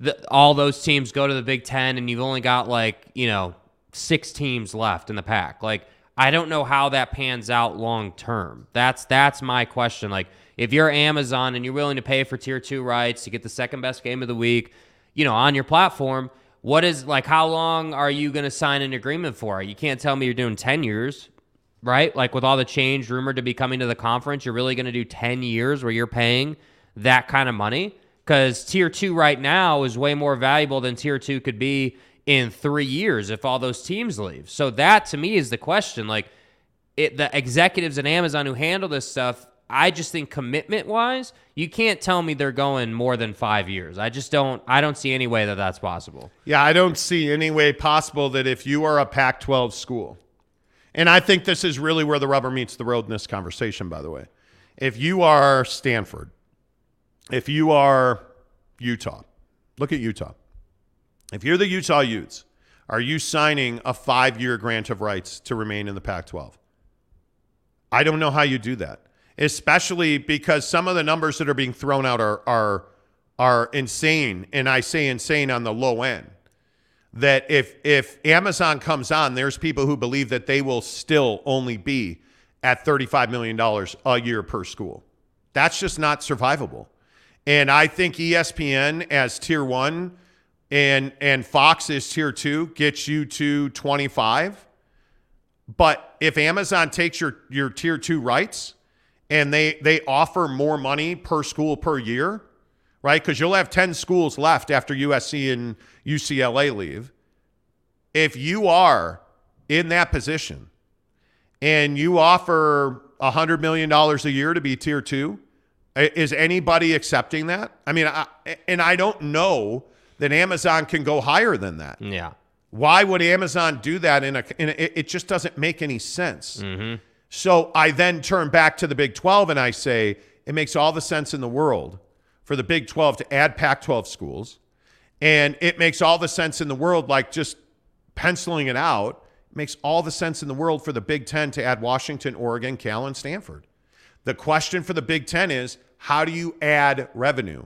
And if you are Prime Video, what is what is the value in being because you're not even going to be tier three. You would be tier four at that point. So, where are you going to get new viewer, subscriber additions as with the fourth best game of the weekend and a, a reality series? Because that's what we had been told several weeks ago that Amazon was offering. And the question is, I don't know. Because what does it look like if you are the Big Ten what is your fourth best game of the weekend? Like if you look at the the schedule, I was looking at the schedule this morning. If Yeah. you look at the schedule, right, in the Big 10 this weekend and let's just let's just play this weekend. Right? If if you look at the Big 10 this weekend, their best game is probably Ohio State Penn State. Which is that even a great game? Mm, not really. Not I could year. I think I could argue that Michigan Michigan State is is just as attractive as Ohio State Penn State and Michigan's a 23 point home favorite in that game. Yeah. Right? So okay, those are let's call those the clearly the two best games of the weekend in the Big 10, right? Right. Right. So let's say that in this scenario, right, Fox has the Ohio State Penn State game, ABC has the Michigan Michigan State game. So you would take out ABC and you would add because we know that ESPN and ABC are out on the Big 10. You would you would toss that number 1 game to Fox, you would put the number 2 game on CBS. Yeah. Okay, well, where's the late night game? What's the late game in the in the Big 10? Well, there really isn't one. I think your third best game is probably probably Number 17 Illinois at Nebraska. Okay, so that let's say that's the the Big 10 after dark game that goes to NBC. Yeah. So now if you're Prime Video this weekend, you'd be looking at flipping Rutgers in Minnesota or North a 1 in 6 Northwestern team at 3 and 4 Iowa. It's not attractive. What is the value in that? Yeah. That eh, that's the that's the real issue. And if you push out several weeks, it do, it doesn't get better. It, Right. it doesn't get better. Like in two weeks on the weekend of November seventh, I guess it would be. It's Michigan and Rutgers, Penn State, Indiana, Illinois, Michigan State, Ohio State's on a bye that week. Okay, well let's go to week eleven then. Okay, Ohio State's back against Indiana. It's with uh, Nebraska, Michigan. Like there's just not a great there's not a great fourth game. Yeah. That and that's the real issue right now is the rest of this conference has to come up. Yeah, 100%. And, and hey, if we put UCLA and USC and UCLA in there, and let's say we get a USC UCLA game that becomes the NBC late night game. Mm-hmm. Okay, that's great. That still doesn't solve Prime Video's problem of okay, I'm getting the fifth, fourth, fifth, sixth best game in the Big Ten. I think that's the real issue that Prime Video faces is where am I getting value in any of this? And I think the question is you're not getting value. You're not if you're Amazon in the Big Ten, it's going to be a very difficult marriage to make. Now, if you're Apple TV and you're just trying to get into sports, Yeah. more because the MLS TV deal seems like a disaster Yeah. for Apple TV. Nobody's happy that local broadcasters are done at the MLS, right? I think it makes more sense to take, you know, fourth or fifth best game in the in the Big Ten and put that on put that on Apple TV. Okay, that makes some sense to me. If I'm if I'm Amazon and Prime Video, I'm going to the, the Pac-12 and the Big 12.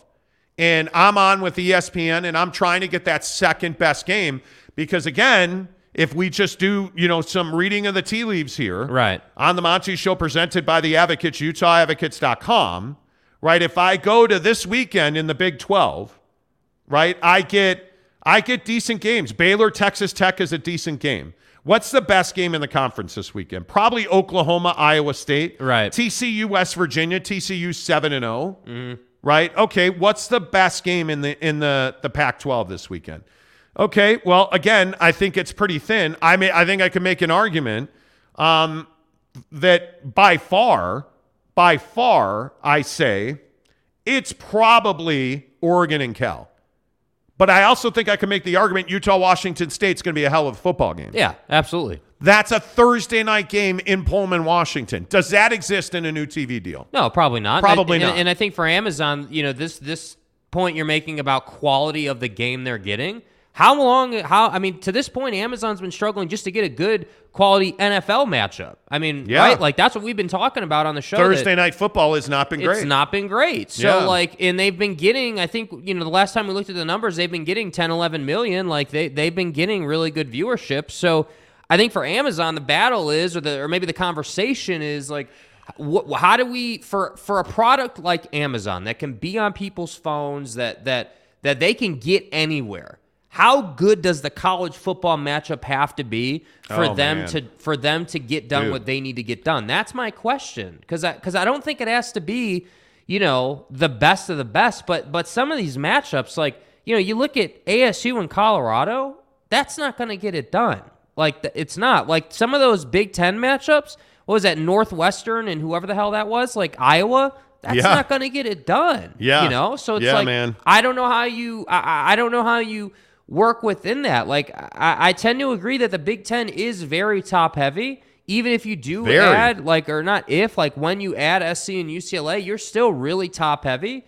So from a TV standpoint, like But if you take USC and UCLA out of, out of the Pac-12, there is then no you have to go the then There you is have no to go top. to the Big Ten. Like Right? then you know like I, I don't know what you do. That's why I'm saying like, and there are some like, listen, if if all things are being equal and USC and UCL are out of this conversation, Utah Washington State's the best game of the weekend, right? And then I because I, think Thursdays go away. If I'm the if I'm the Pac-12, I'm not playing Friday night games anymore. I'm not sending USC to Pullman to die. I'm not sending Utah to Pullman to die on a Thursday night. I'm not doing that. I look at like Oregon Cal this weekend would be a would, would be their marquee game because Oregon uh, in in this scenario is the eighth team in the country and they're by far right now I think the best team in the conference until they're not. But in in 2 weeks you get better matchups, right? You get you get Oregon State and Washington both both 6 and 2 football teams. Yeah. That's a good matchup. You UCLA and Arizona State's a decent matchup, right? But Washington State and Stanford, are you excited about that? I'm mm, not excited about that. Not really. Even if we go to week 11 in the in the mid mid November, I'm not excited about Colorado USC. The best game that weekend, I think I can make an argument, is probably Washington and Oregon, yeah. and that's at Autzen Stadium. You know, and the, I, I just I don't know where the quality is coming from, and, and I don't know where the value uh, on any of these is coming from. All yeah. right, let's get your thoughts on this. Uh, Jerome Patterson says Utah should win, but they unfortunately typically play to the level of their competition. You're not wrong about that. But I think Whitt's had almost two weeks to say, hey, this is a massive football game for us. This is a massive football game. Good morning to you, Steve Barnhart. Uh, NY Monty fan says U of U is too good of a football school to die in the Pac 12. Agreed. How do you get out of that? How do you get out of that? You know, uh, Jeremy Severai says, what is the, or Severe, excuse me, says, what is Utah's position in this? Will they go to the Big 12? If you're Utah, I think you want the Big 12. I don't yeah. think you want the Big 10. I think you want the Holy War as a game of consequence. If BYU Utah is for a division championship or for a conference championship, are you kidding me? Yeah. I mean, how how how much heat does that put on it? Yeah, I mean, I think that's everything you want. You know, you know, like everything. Seth Anderson said, "I've talked to you Utah faves that believe the pack will poach Big 12's best teams. I find that very uh, hard to believe. I, I don't see any way that the Pac 12 is an equity position for a Big 12 team. And I've seen all of these Houston, Texas Tech, TCU. Yeah. Why would Texas Tech leave the leave the the comfort of the Big 12 to go to the Pac 12? To uh, that what sense does that and by the way, does Texas Tech save the Pac 12? No. It does not. It does not. I, I don't think anyway. That, but that's just me. I mean, I, I don't know. Josh Levern says you send teams to Pullman on Thursday, so if they lose by uh, the time the AP places votes and East Coast media have time to forget most of the games. No, that's completely not true. I think you you send teams on Thursday night to Pullman um, because you're stupid. That's why you send teams. To, I mean, we've talked about this for a decade. Yeah where we've seen year after year. And I, I, I, USC several years ago went to Pullman and died. Yes. That, like you can you cannot send it. It's coming off of a bye. It's different. Thursday night football after you played two weeks ago. Like okay, I'm good with that. Yeah. Right. But you cannot send a, a, Saturday, Thursday tilt in Pullman on the road. You can't do that. Yeah. It's just, it's not smart. It's not good for the student athlete. And I love how Kliavkoff is like, oh, you can't send UCLA out there. The Big Ten is going to be terrible for the athlete. Okay, so your Thursday night football game is not terrible for the athlete. Having fun is the name of the game. Where's all, you, like, you're a clown. Dude. Yeah. You're a clown. Yeah. Kliavkoff is a clown. Oh, and I think that that's kind of the general sentiment. I mean, you can't tell me that the media there at Basketball Media Day, you know, enjoys the answers he was giving. I mean, that's it. Just is very clear what he's doing. Jeff Johnson says, "Are you guys going to talk about the World Series this next week or no?" Jeff, or excuse me, Geoff, listen, bro. yeah, of course, we're going to talk about the World Series tomorrow. It starts tomorrow. Um, my my left fielder is in the World Series, so of course we're going to talk about it. Your left fielder. It's my damn left fielder and Kyle Schwarber. Hmm. He should still be a Chicago Cub. He should. And he's not. And yeah. it's disgusting. Yeah, and next question. He's in the World Series. Now, of course, nobody likes the Astros. Not even people in Houston like those cheating Fs. Yeah. You know.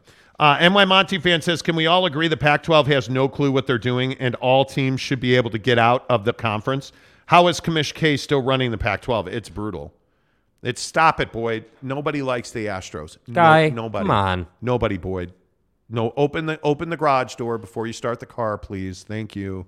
Uh, Tyler P says, I need Utah and BYU in the same conference. We, we, we. Uh, let's see. Jeremy Bolton says, I second that, Tyler P. I want that rivalry game every year. Everybody does, except, well, except Utah fans, because then when they lose, they have to say we lost. And then there's like, but we won 10 straight. you know. Uh, Jeff Johnson says baseball on the Monty Show. Christmas is coming early this year, baby. Exactly Hey. right.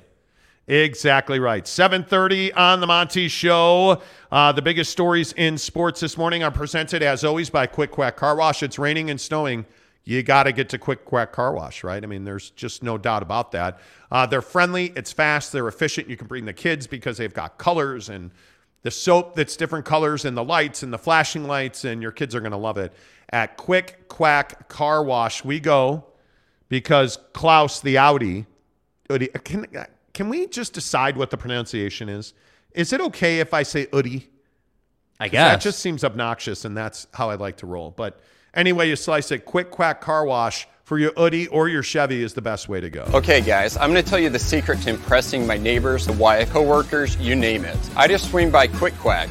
It seriously takes two minutes, and people can't stop, won't stop checking me out.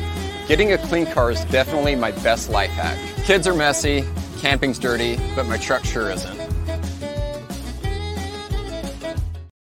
That's Jake's favorite Quick Quack commercial. You, that or the one where the kid draws on the car in lipstick. Uh, I think the dude. The dude. You like that. dude All right. Um, I think the biggest stories in sports this morning, there's no doubt in my mind that it is um, the Utah Jazz from last night. Utah wins 109 101 in a really entertaining game with the Houston Rockets. Jazz are in Denver tomorrow night at 7. Um, I, I am just so wildly excited for Jazz fans. It is it is really I mean, the doom and gloom that this season could have been for the Utah Jazz, to see it turn and not be doom and gloom, I think is absolutely sensational. Yeah, absolutely. And I think that it's it's a, a really exciting time to be, you know, a Jazz fan. I think that when you look at um, you know, when you look at this team and you look at like what they play for and how they go about playing the game, I think it's a it's a it's it's just nice to see, I guess. I think I think I hear from Jazz fans a lot when I get DMs or on Twitter or whatever, like a lot of people say to me, like, yeah, man, like this team is exciting and fun to watch. It's great that they work hard and and we don't have to talk about, you know, like on the morning after, like talking about how Don didn't want to play defense or Don and Rudy have issues or like all that negative stuff. Like it's nice not to have to talk about all that stuff. And I think that it is um it, it's refreshing. And I think that you know, like I said after game one, when they won that game, like, hey, let's not get too far ahead of ourselves. Obviously, they are going to come back to earth. You know, they're not going to play 800 basketball the whole season. But you know, it, it, it, even if even when they lose, they they are working hard. They're playing hard. They're playing a team brand of basketball. Like that, I think is a big win for the fan base. You know, and obviously it goes without saying, like it helps to win in this new rebrand that you did, because obviously, you know, the rebrand didn't go over great, as we've talked about a million times. So when you're winning and you're you're you're playing well, it tends to make the highlighter yellow jersey look a little better, you know. And I think, and I'm not even joking. I think that that really matters. It can really further what you're trying to do as an organization. Yeah, absolutely. So, you know, I I- I just think that overall they're they're they're in the best place that they can be. I guess you know, like I'm not going to sit here and say that this team is is somehow a Western Conference contender or something because they're they're. I don't think that they are. I think that they're you know they're definitely a play-in team if they play this way the whole year, and I definitely think that they could if they were to get a key you know deadline edition or or they were able to you know continue to improve as a group or you know just get better as a year goes on yeah maybe maybe you can push to you know a six seed maybe and get out of the get out of the uh you know seven six seed get out of the play in you know but like that's where i think this team is at and i just think it's real positive for jazz fans to be able to say yeah like we don't know if they're to win we're probably not to win a championship but it's still fun to go to jazz games because they're not some like garbage Oklahoma City, Orlando Magic level team. That's what I think the big win is right now. Yeah, and I, I think I think the big win is that you you feel good. It's fun to be a Jazz fan again, right? I mean, to me, that is the that is the biggest deal. And I think when you look at where the Utah Jazz are, I I just think you as a fan can't be anything but thrilled for this team. I mean, it is it is truly one of those things where you know you are you're in a position to, in my opinion, um, and this is just me, Jake, but in my opinion, I think you're in a position to, um, you know, what's the right way to say this? You're in a position uh, to compete for everything that you've wanted. You're in a position, if you're the Utah Jazz, to compete for a playoff spot. You're selling jerseys again, right? Because it's good. Who didn't love that floor last night, by the way? I absolutely loved that floor last night. And I think it's one of those deals where when you look at at the Utah Jazz and you you start to figure out um, where that where that is, you you realize that that's in the middle of the jazzosphere. Is that the is is that a word, jazzosphere? I think I think that is a word, but it's in the middle of the jazzosphere. It looked great. Um, in my mind, I thought the floor was the biggest part of last night outside of the win. Yep. The black jersey looks fire, in my opinion. I absolutely love that. Um, so I'm a huge fan of that black jersey, but I just feel like last night was another good night for this basketball team. Yeah, 100%. And I think that, you know, it's it's nice that the that the storylines and the talking points are are, you know, who's going to start on this team? Who who, you know, like how far can this team go? Like who who are we going to add? Like you notice that it's like mostly positive. That's what I think is really nice. And I think that it's it's a luxury that you shouldn't get used to. You know, don't don't take this time for granted. Like really enjoy it, really soak it in.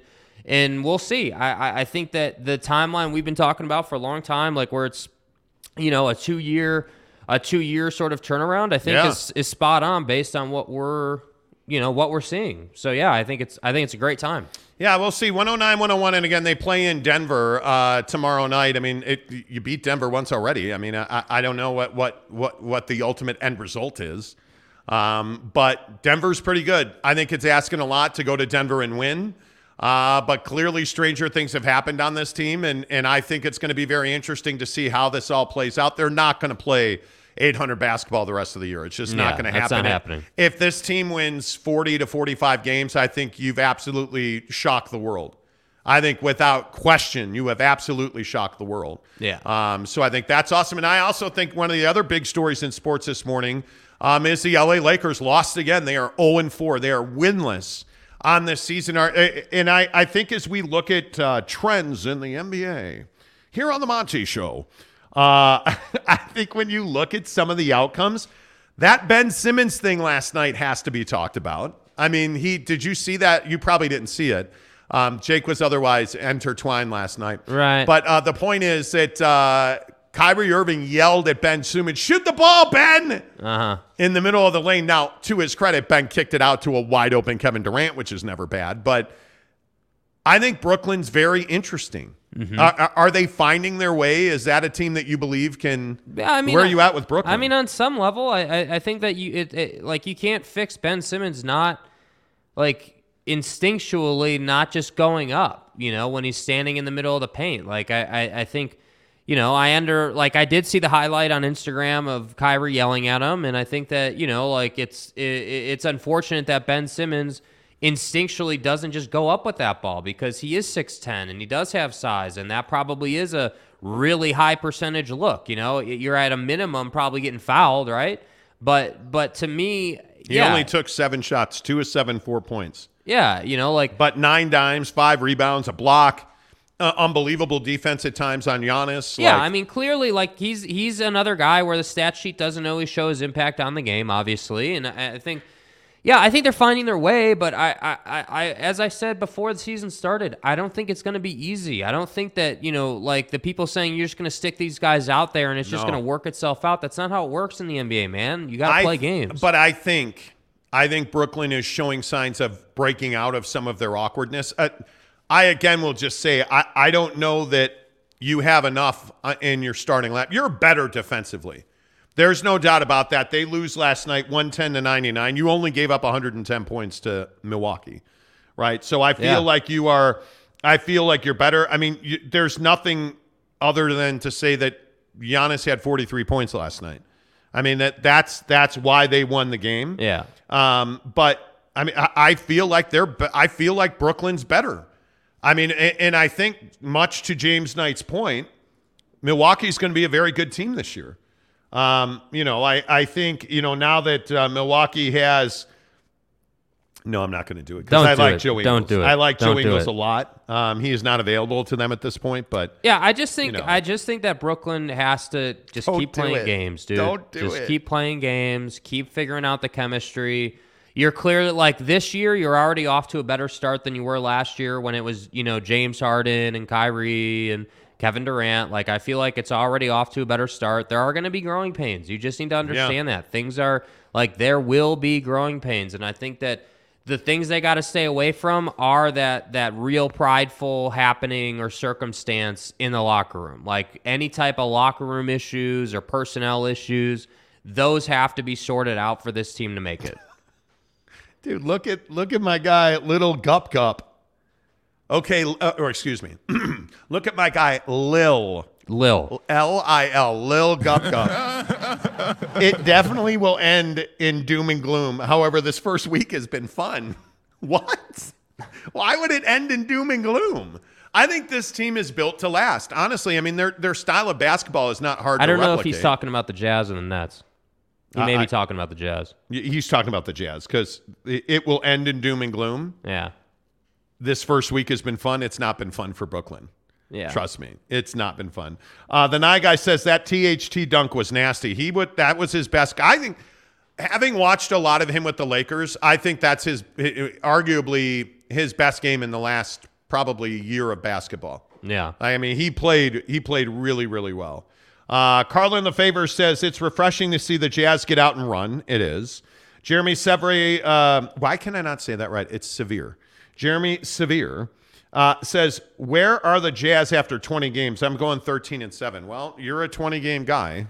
Yeah, I mean, I think that, and I say that because Jake says every 20 games. yeah, you, I mean, I, I'm a big believer that you play in 20 game stretches in the NBA. You know, you you you you'll have a team that goes, you know, two and 18, and then they'll play 900 basketball for 20 games, and like that's kind of how the league works. And yeah, you know, I, 13 and seven after 20 games would be awesome. Obviously, Yeah. that would be phenomenal. You know, to be honest with you, like I, I don't know if you pull up their schedule. I haven't dug deep into their this portion of their schedule, but There's some interesting stretches coming up. yeah, like you know, obviously you're going to play some good teams, and I and I, I I would think they're probably a little closer to 500 than than 13 and seven. You know, if I'm being honest, but we'll see. Like I could, I would, I would, yeah, I don't know.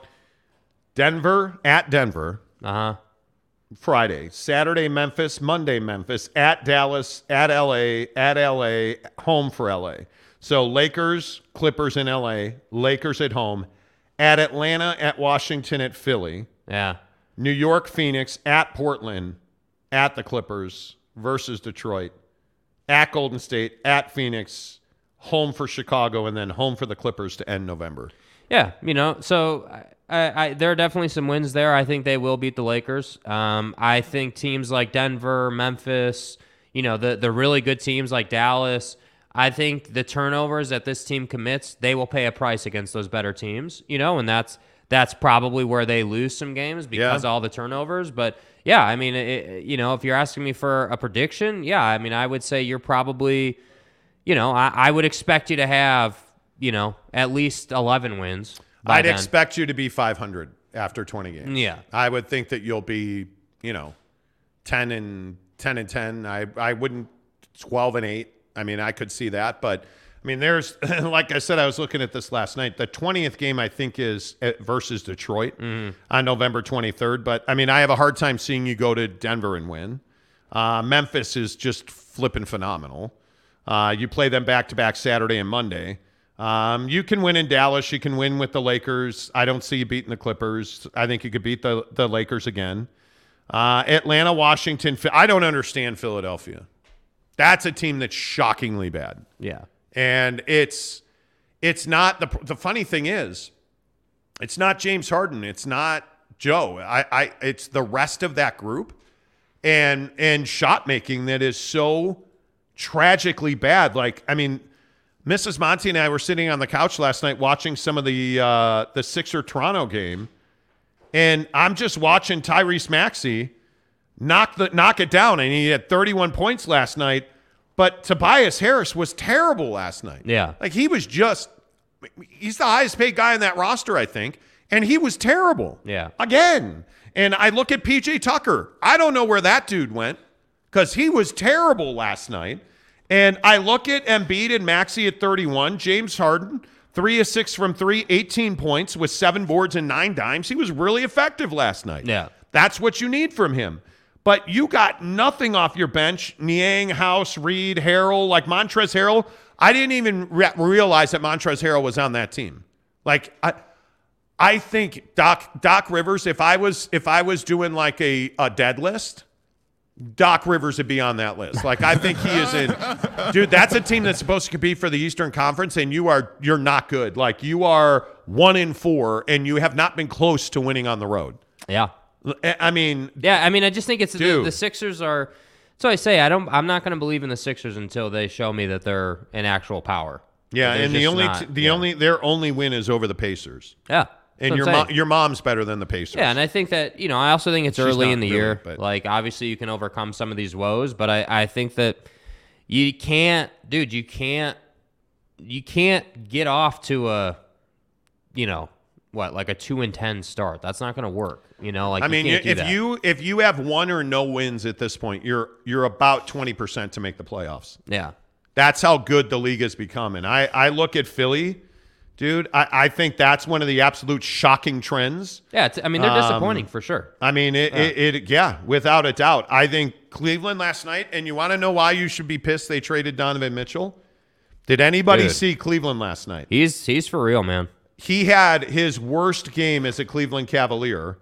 Um, by the way, Anthony uh, is out for Orlando. I don't know how many people saw that.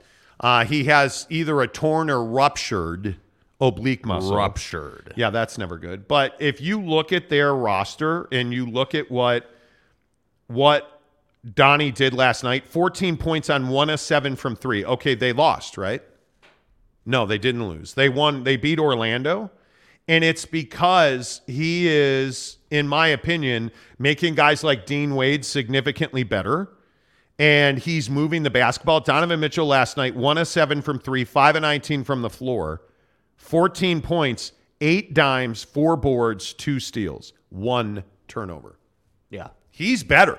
He is significantly better. Yeah, and he can shoot it. And he can really shoot it. Yeah. And I'm telling you, that Cleveland team is going to be a problem because Evan Mobley looked like that dude last night. Yeah, and I, and I think the the thing with Don that is really impressing me is I know that we always talk about his defense and how that's got to improve, and it has improved. It has improved. But the passing is what's really impressing me. Like you're you're starting to see that in in a fresh face, like or in a fresh situation, you know, with new faces, new voices, new teammates, feels good mentally. He's in a good place. You're starting to see ball movement, and I think that it's really unfortunate because I I, I think that the it, what what it says to me is that the team, the Jazz team that we all knew and loved with Don and Rudy, could have been way better if if if they were in a better mental place. I think that team could have been NBA Finals caliber if the passing would have been there, if the the right mentality would have been there, because he's he's passing, you know, basketballs to the corner from the strong side elbow, and they're knocking those down. Like, and and that's not even as good a shooter as Bogdanovic was, right? Like, so if he's doing that in Cleveland, what would that look like with in in Utah? That's what I'm saying. Like, I think it was hasty to trade him. I think that you you I, I'm not going to sit here and say it was a mistake. They had their reasons. They chose the path they did. But I just wonder, like, man, if he can pass this way and draw the defense like that, why weren't we seeing that? And the only thing I can think is because it wasn't in the scheme. It was not in the playbook. And what is this for Donovan Mitchell? This Yeah. is a prove it year. This is a prove it year for Donnie. I, I think this is one of the most important years of his career to date. Yeah. And it's because he is going to take a lot of the blame for what happened in Utah. And I think when you look at, at Rudy in Minneapolis, I think they're also very awkward. And I think that Rudy Gobert is Rudy Gobert could be the end for Karl-Anthony Towns in Minnesota. Because I uh, Karl-Anthony Towns, much like Anthony Davis in LA, Jake, Karl-Anthony Towns is not a three or 4 And again, I will just say he forgot that there's a defensive end of the floor when you play the power forward. Yeah. And I don't know how he matches up with some of the power forwards in this league. He doesn't. And so you can't, in my opinion, reasonably believe that you can play Karl-Anthony Towns and Rudy Gobert on the floor at the same time. Yeah, and that's a problem when you when you are are paying these guys, you know, 100 million dollars a year collectively. Like that's not going to Between work. the two of them, I think it's next season they will each average 50 million bucks. They'll be paying them Yeah. a 100 million dollars. Yeah. Yep. To two guys.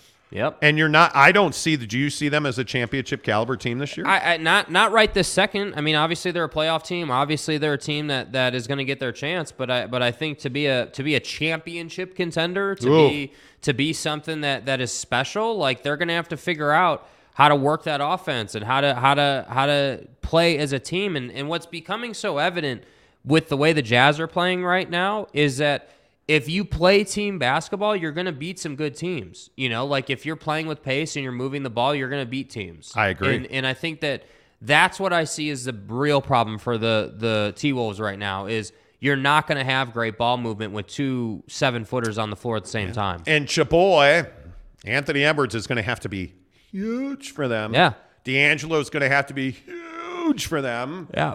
I think you're asking a lot out of a lot of guys that that you know, frankly, when you're paying those two dudes 100 million bucks, Rudy Gobert has to carry an offensive load for them, and that's terrifying if you're a Minnesota fan. I think there are too many fans that that here that know that.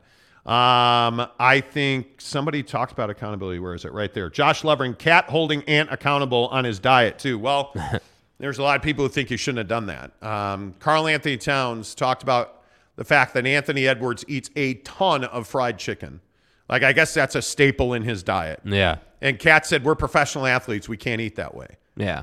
And it did not go over well, surprisingly, because you would think that would. It did not.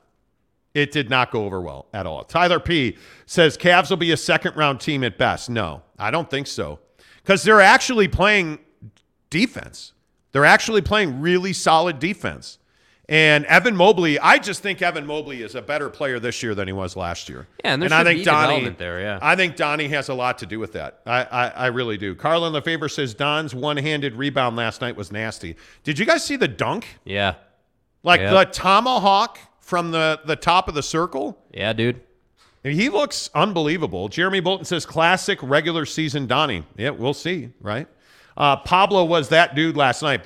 Paolo Banchero is a stud. Yeah. Like he He makes it look easy. I mean, he, he he makes it look easy. He's got a great body for the NBA. He's got a great feel in the mid range. Like he he he's what you want. Like that's what I'm saying. Like you know you know NBA studs in the draft when you see them. But And- is Cole Anthony that guy? Because I think Paolo Banchero needs a running mate. Yeah, I don't think that Cole Anthony necessarily is a championship caliber running mate. I think Cole Anthony is is a guy who has a place on a championship caliber team. Like I think that he could be, you know, uh, a point guard on a championship contender. You know, like definitely. But I they don't just think- don't have depth. Yeah, I mean, like that's the problem. Like I don't think he can be the second pillar of a of of a, a duo. Well, him and Wagner are. I think Paolo Banchero and, and Franz Wagner are. That's a decent one too. But Wendell Carter's not a star. Yeah. I mean, they need a guard who can be that guy. Yeah. And Cole Anthony is supposed to be that guy, but you know, is Ross that guy? I mean, Anthony last night plays 32 minutes, one of five from three for nine points, and then ruptures. Uh, uh, uh, come on, I mean, like he's just he ain't that dude. You know, like I think Paolo Banchero is, and again, not I keep receipts. MF was I keep them receipts. Right. Paolo Banchero should have been the number one pick in the draft. Yeah. And I, I would hope that you would back me up. Yeah. No, I agree. That I say, Yeah. this guy, the good looking one, Right. Right. Right. You know, Right. Paolo Banchero, that dude. So for me, anyway, I think it's I think it's really interesting um, to see how all that works out. Uh, let's see, Brent Burnett, Jazz could be sixty plus win team, which would continue the surprise. Okay, no. See, this is this is what you can't do. You Mhm. can't be oh, Jazz are going to win sixty games. You know, They're not doing that. they're not doing that. They're not doing that. But we are doing football at 50, 10 of the hour every hour. On the Monty Show, we talk about the biggest stories in football presented by Papa Murphy's Pizza. Last weekend for the Jacko Pizza. Tonight at Casa de Montmayor. Uh, you know, hey, Monty, we are going to. Somebody said that to me yesterday. I chuckled. Hey, Monty. Hey, Monty. Um, we are doing the Jacko Pizza tonight at Casa de Monte. Uh, and we uh, encourage you to do that as well. Make sure you use the promo code Monty25 to get 25% off your purchase of $25 or more. Of course, the Utah Utes, Utah Utes take on the Washington State Cougars. Pullman, Washington, Yeah. out in the middle of nowhere, eastern Washington State. I don't know why I was channeling Dave Chappelle right there, but I was. Okay. Uh, anyway, the point is uh, Pullman, Washington, where dreams go to die. I think that's actually on a billboard somewhere. Like that's their. Yeah, you it's know like in they the gate when you walk in. It the- says the- where you come for dreams to die. Yeah, the Pullman uh, Bureau of Tourism, where dreams come to die. Pullman, Washington. Uh, the Utes are a full seven point favorite tonight, Jake. Yeah. Coming up in six minutes, um, we will give you a lock on that game. Positive, negative, like. Um, how I you think feeling it's on that? Uh, positive. I, I think that it's going to be really tight. Like I think I'm obviously encouraged that you're coming off of a bye. You know, you should be very prepared. Like you shouldn't be surprised by really anything tonight. At the same time, it's still Pullman. It's still going to be cold. It's still a tough game. You're on the road at night. Like that's not an easy thing to do. But I think it's a close game. So yeah, I mean, I think the Utes win, but I think it's really close. Yeah, I think um, I am far more worried about uh, BYU, which is why Gabe Judy Lolly will join us at 8:30. Stick around for that, uh, or 8:40 ish. I think 8:40. Who knows? I don't know what I'm doing. Uh, the point is, uh, Gabe Judy Lolly will join us. We'll talk BYU football, but I feel pretty confident. I feel less confident that Tommy and uh, Jizzy are going to make it. Gisele's Bündchen Right. dropping ultimatums on Tommy, according to, I believe it was Us Weekly. You're home for Tom Brady's marriage news. Um, where, I don't know, dude. I, I don't know. Uh, Gisele Bündchen, according to sources close to her Bündchen, uh, have Gisele has given Tommy an ultimatum. You either quit football and we stay together, or I'm dumping that A. I'm taking a kiss and we out. So again, we'll just go back to the Gisele and Tommy question. Yeah. Who's to blame here? See, now I kind of think I've evolved as a man. My Right. brain has maturated and matriculated into different machinations. Right. Uh, I can see Gisele's point. I think Gisele has said to Tom, I'm really worried that you're going to get more concussions. She claims he's had many, many concussions. She is worried about his cranium. Yeah. She is worried about him physically not being able to take care of her or the kids, um, which is a legitimate fear when your husband's 40 something years old and he's playing in the NFL. But I can see Tommy's side of this as well. You don't tell me when to stop playing a kid's game for millions of dollars a year. Yeah. Her point is, well, you can still be around the kids' game because you have a contract, a TV contract, right? I don't know. I don't. I guess I don't put fault. But if I'm Tom Brady, I don't stop playing, and if I'm Gisele, I don't come off of my ultimatum. Yeah, I think, and that's what I'm saying. I think it's tough. Like, I, I think it's. It, it, I understand Tom's position. I also understand Gisele's position. I understand where they both are on it, and and. Un- oh God. Uh oh. What? Oh. Mrs. Monty would like to make her debut at the Maverik Center studio. Well, please, by all means. means. 'cause join- here, like, here we go. Yeah, there she goes walking by in her smoking hot Jordans. Okay, so we got to dial so in the camera. So we got to dial in the, the camera. Got to dial in the camera here. And there's me. There's Mrs. Oh, hello. Monty. Hello. Oh, hello. Jeez. Hi. Oh, geez. Hi. And, and you know what? You know what you've completely neglected for me? What's that? Completely neglected? Oh, what, are we talking our marriage or something else? A headset. Headphones? Ah, deal with it. You'll live. Yeah, wha- what? Wow. Wow. I, I haven't found. and this is exactly what Gisele said to Tommy. Deal with it. it's not Tommy. You'll It's live. Tommy, please. Tommy? It's Tommy, please. Tommy? Where are you at on Tommy versus versus Jizzy?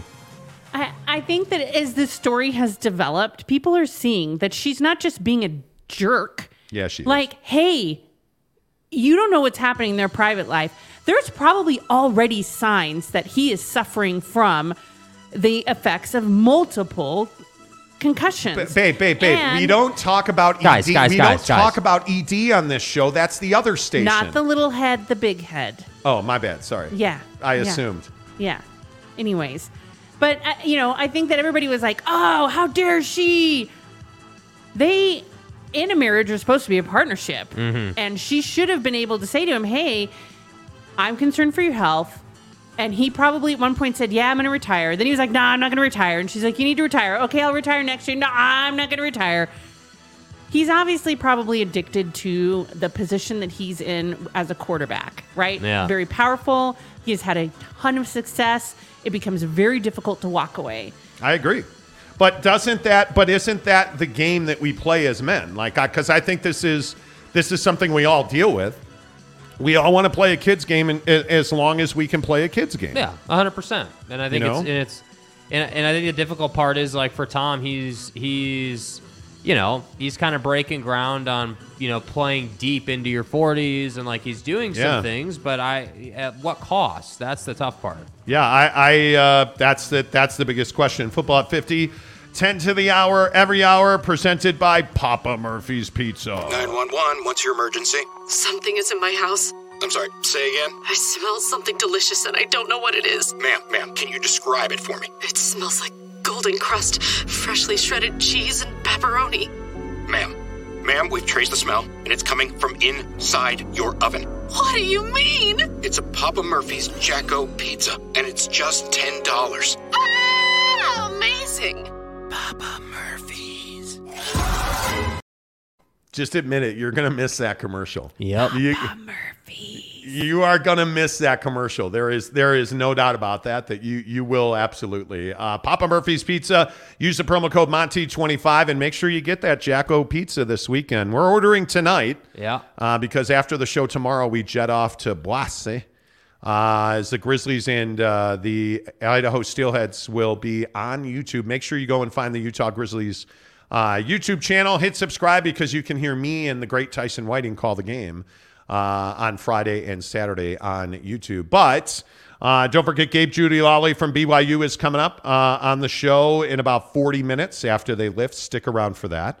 Um, this show is presented by the Advocates, UtahAdvocates.com. Been in a wreck? Got hurt at work? Need an injury attorney? Are you wondering if you need an attorney? By the way, did you know that if you're wondering if you need an attorney, uh, you need an attorney? So get to UtahAdvocates.com. You can chat with them right now on their website, UtahAdvocates.com. It's free. You don't pay consultation fees or retainers. Please do not rely on your insurance company, your insurance company. Like if you got hurt at work, Workman's comp insurance is not there to protect you. They're not. They're there to make their own money and keep as much money as possible. That's why you go to the advocates. UtahAdvocates.com, where you know that you never pay until they win your case. Let's talk about this marriage thing with Tom and Gisele, because I see a lot of people commenting on this. Yeah. Um, and it is it is amazing to me that you have all of these questions about marriage. And I think this is one of those things, by the way, that we all we all deal with career wise. Like Jake and I just made a huge career change, and Mrs. Monty was heavily involved in that. Obviously, Mrs. Monty, um, by you know decree of the state, gets part of what I make And stuff. and stuff. Right. Good morning. Uh, anyway, she was involved in that pretty significantly. Um, but I don't think it's easy. Marriage is not easy, right? Relationships are not easy. No, they're not. Anyway, we're not allowed to talk about it. Anyway, we'll move on. And the, the, the We- point is, dude, we can talk about it, but you can't mock me about it. Wh- like that's like how, how like, have I I'm mocked you? I'm happy to talk about it. I have it. not mocked you at You all. do. How? Oh, boy. Bro, What? you You're- do. It, it was it was literally like 20 minutes later that he was mocking you about That's it. a that's so- a lie. That is that is just not factually accurate. What? It was like 25 minutes. I was sending him gifts of Like 22 and a half minutes. I sent so Jake is no longer relationshiped. Um, Yes. He is no longer commingling his funds. Right. Um, you are single.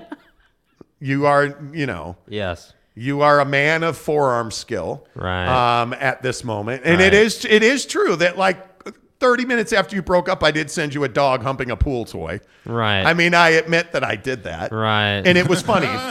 Tell people it was funny. It- I mean, it was funny. It was, you know. but- Jake and I are in a like an Instagram group chat with another one of his friends, and Yeah. I sent a poodle humping a or a chihuahua humping a pool toy. I thought that was funny. Yeah. But relationships are difficult. I mean, it is when you look at this Tom and Gisele thing. Look at this Kanye thing. If you didn't hear the latest on on Ye, he Yeah. wa- he he quite literally showed up unannounced at Skechers yesterday, and he was escorted off the property. Yeah. That is a Jewish owned business. And Which he- it doesn't seem like he was aware of, he- by the way. I, think very he clearly. was aware of it at all. I think very clearly he was not aware of that. And I think very clearly they did not want him there. Yeah. He brought a film crew crew because he documents his reality, everything he does. Yeah. Um, he he brought a he brought a film crew, and they escorted him off. And then they released another statement where they condemned what he said, and they said that they will never work with him. If you're Con, if you're if you're Kanye West, that's one thing. But if you're Kim Kardashian, and you're the mother of his children, that's got to be incredibly difficult. Yeah, I think it's I think it's it's it's frustrating. I think it's it, it makes you feel like you made a mistake. It makes you feel like you made a bad choice, and and it's hard to see. You know, like in the in the moment, like it's hard to see. You know, sometimes like when you're making a mistake or when something isn't going to work out because it feels great. It at like like it does. That's how life works. You know, and so now it's like who could have projected that Kanye was going to go off the reservation here and do what he's doing? Like I, you know, I don't know. Me, I could have predicted that, one hundred percent. Like Did you write on your hand? no? Uh, uh, oh, I thought. Oh, that's your ring. My bad. My bad. I thought you really had ink on your hand. I was like, children, what are you doing? What? Uh, I got a hand tattoo last night. Um, I just didn't want to tell you. Yeah. Yeah. Anyways, I, I think 100% you can predict that. I had a good friend in high school who was bipolar, very creative, wonderful artist.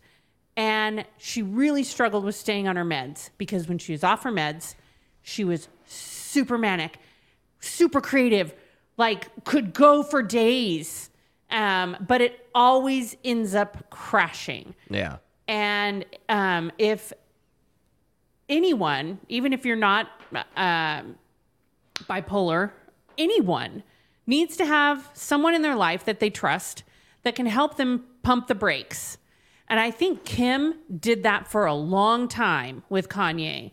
Like, hey, you know, you got to be taking care of yourself, whatever that looks like, whether it's medicine or whatever. But you also can't be making an ass of yourself. Mm-hmm. And uh, what have we seen since they split? It's been a continuous spiral and it's going downhill. Yes. Yep. This Skechers thing does not surprise me at all.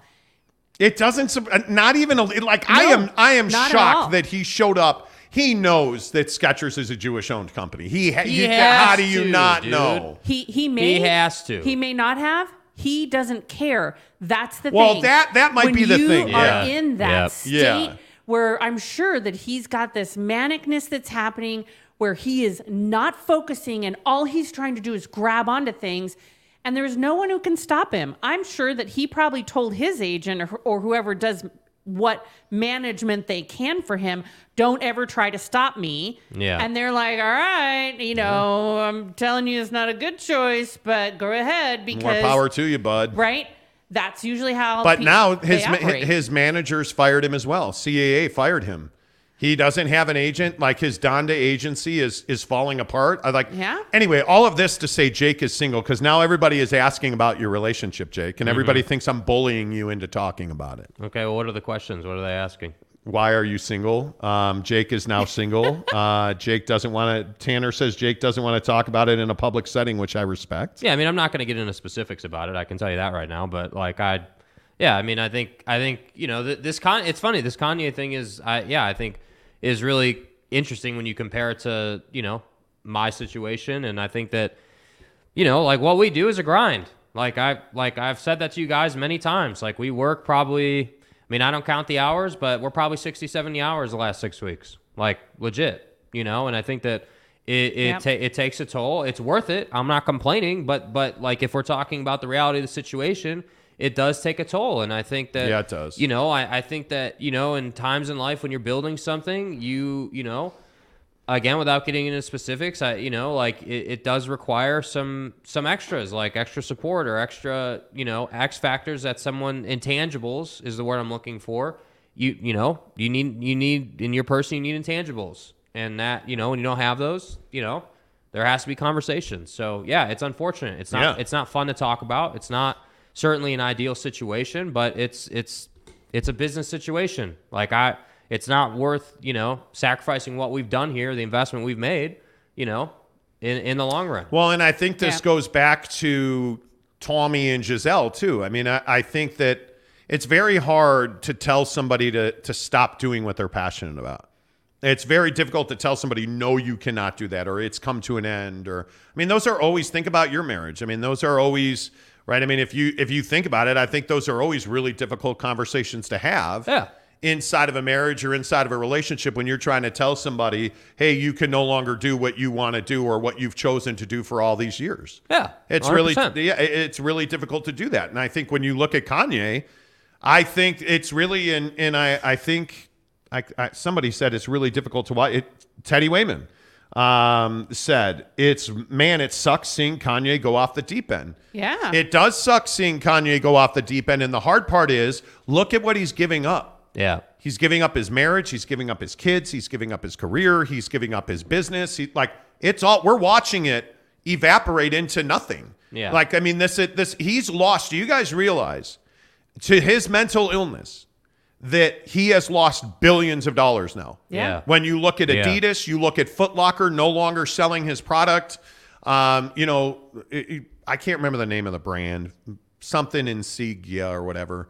Balenciaga. Uh, yes, thank you. Walked away from Kanye. Just said no. You're no longer please. Like, and he still wore their clothes yesterday, but they've they've said to him, no, you're not designing for us anymore. You're not wearing our clothes anymore. We don't endorse you. Yeah. And the hard part is, is that all of these companies, Skechers, Skechers yesterday made like a a really awfully difficult to digest. You're a really crappy human being Yeah. essentially is what they've said not once but now twice Yeah. and all of these other companies are like yeah that guy's a terrible person he's anti-semitic and imagine if you're North West his daughter Yeah. these videos are never going away Yeah. The things your dad said and we could talk about the fact he's bipolar or whatever he allegedly is whatever the mental disease he's dealing with that's never going away his life his business his family that's all you're just watching it melt away Yeah. And and it- it's brutal. Yeah. It's absolutely brutal because by some accounts, and I think Mrs. Monty to a less of an extent, but I can tell you for me, absolutely, when I think of Kanye West, I think of the San Francisco Giants winning the, the World Series Yeah. multiple times when I was there because when you would go into the locker room in those, you know, those Lincecum Cain days, the Buster Posey teams, like you go into those locker rooms in 2011 after a game and they're banging the Jay Z Kanye album. Like the, that's what the that's Mm-hmm. the what throne. That's what the music is in their lock. Like so in the clubhouse for them. Like Yeah. and you hear it everywhere, or you used to. And the hard thing is, the guy is a wonderfully talented artist who just cannot control himself. Yep. And, and it's brutal. Yep. Yep. It's and you look at Antonio Brown, much the same. You look at you look at these guys who lose themselves to mental disease. It's it's impossible Yeah. It's to not watch. great. And again, as we sit here and we talk about the biggest stories in sports, thanks to our friends at Quick Quack Car Wash, but we talk about these stories. Kanye West is one of the biggest stories in sports. Absolutely. When Yeah. you have a guy like Jaylen Brown of the, the Celtics, Aaron Donald, arguably the best defensive player in the NFL, walking away from his his representation firm Donda Sports, which is Kanye West's firm. Yeah. It just I don't know. Yeah. I How mean, it's, long- it's shockwaves. But if you're Kim Kardashian, it, it- how long do you go before you just walk away from him? Like, how long should she have tried? Like, I, I don't have Well, any I don't idea. think there's a. I don't think you can put a stamp on it. You know, like it's tough. And we don't know how long she uh, you know how everything she did do but i do i i i, would guess that she really tried for a long time. And North West is not surprised by this. Yeah. the families know what it's like. And they i think that kim tried to control it and and help as much as she could but he doesn't want to be controlled. And he's gone through several stages in the Yeah. last few years believing that he is god. Um, you know uh, seriously that I, i'm not joking.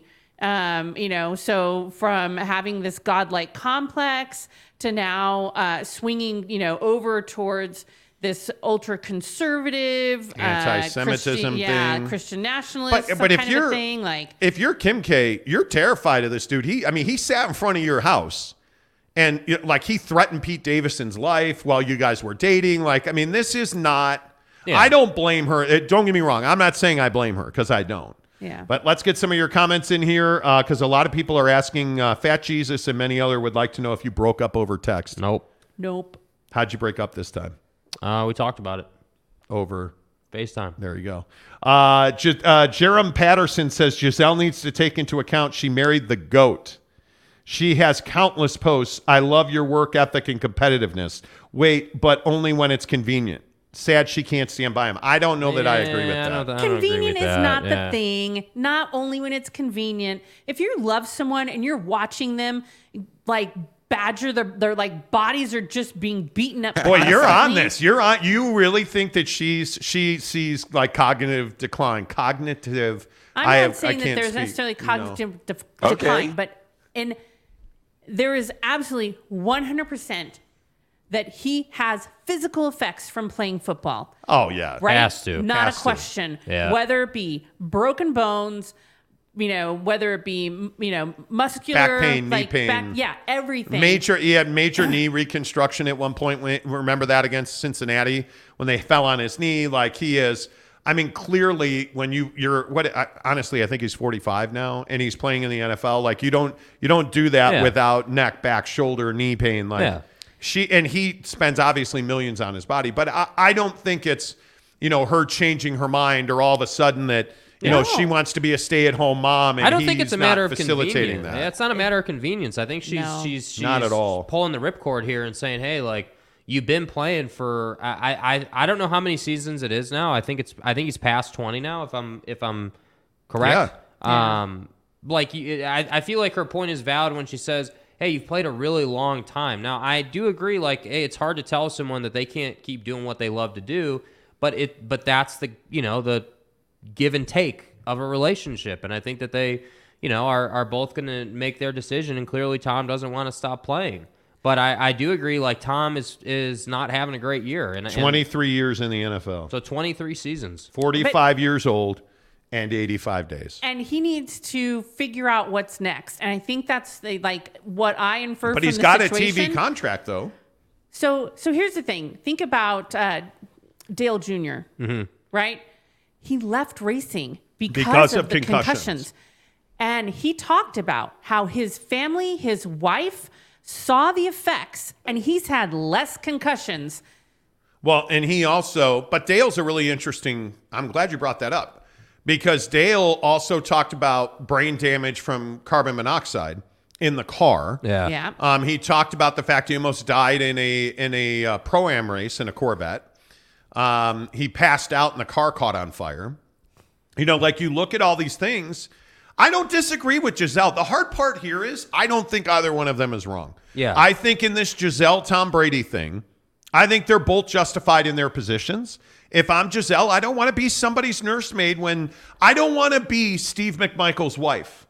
I don't want to be one of these guys. I don't want to be Junior Seau's family after he puts a shotgun to his chest and kills himself. Horrible. I don't want to be these guys that are dealing with ALS and Parkinson's disease because of brain damage. I don't.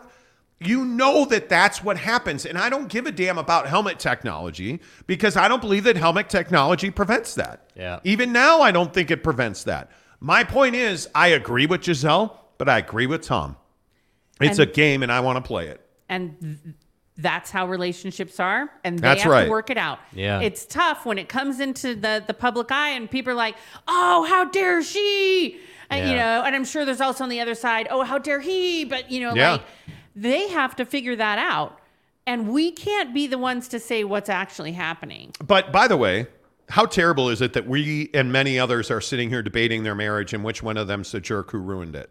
Well, I Like, think, but you- I think that's that's that's the responsibility they have with the level they've gotten to. Like, Well, and I think it does. I, I think that comes with it. Obviously, I mean, when we're when we're sitting here and we talk about this on a regular basis, but when we're sitting here debating people's marriages, and we're talking about like Kanye West, we're talking about a guy who's going crazy in front of the public view. Yeah. This is the Britney Spears shaving her head in the barbershop thing. Like when you think about the way that we handle celebrities in this country, I think we're kind of dicks about it. Yeah, like well. we think that they live in some petri dish or it's a reality show. Like Kanye West is a human being with kids who are going to watch this. Kanye mm-hmm. West is a guy that we're watching going crazy, Yeah. giving away his fortune to to mental to mental health, and I think Right. it's just it's it must be incredibly difficult.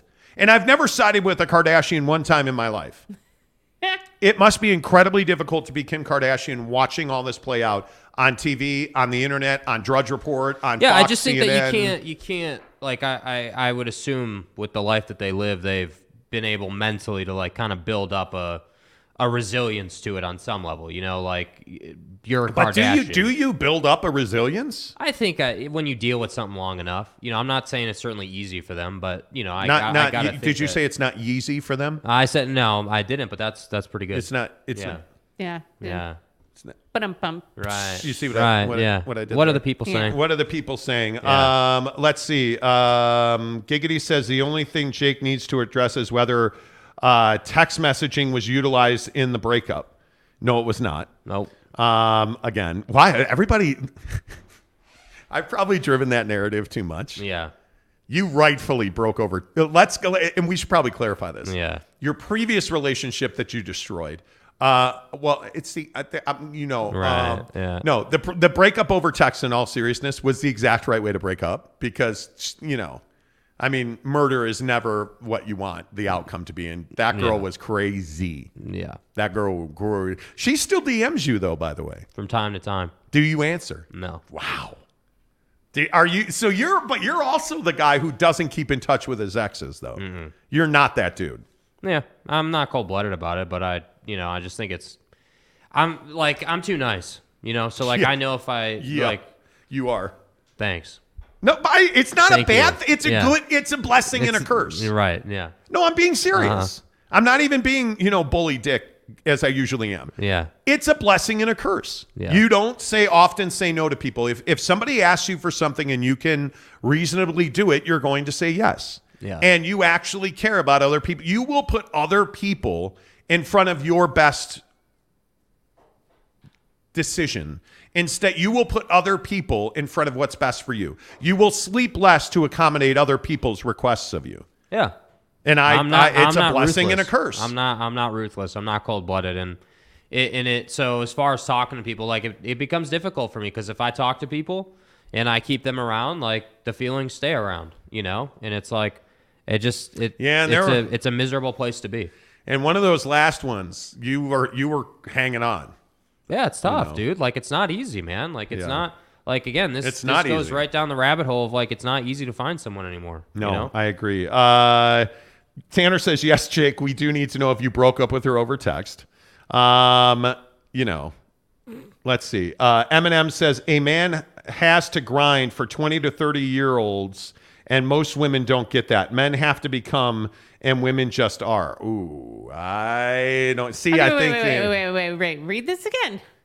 a man has to grind for 20 to 30 years and most women don't get that men have to become women just are Oh, oh, oh, mu- who who said that? eminem said that Eminem. Eminem. yeah Let's have a chat. I don't know what world you live in, but I've been grinding for 30 years and Yeah. I never was given an opportunity. I think that men are given more opportunities and women have to grind. We're expected to do things and we are not given things easily. Eminem, that you you either need to explain yourself or maybe you need to take a look at what you think because Wow. that's horrible to say. yeah i don't agree I- with that I at do agree that men. There's been a lot of, um, you know, responsibilities put on men through generations because they also put responsibilities on women to have to raise children. But sorry, well i I also grind. think one of the responsibilities that we as men have um, is to fire up the smoker at barbecue pit stop Right. bbqpitstop.com because I will grill Eminem you will oh right now. uh, Put a little Sato seasoning on it. That's wow right. That's right.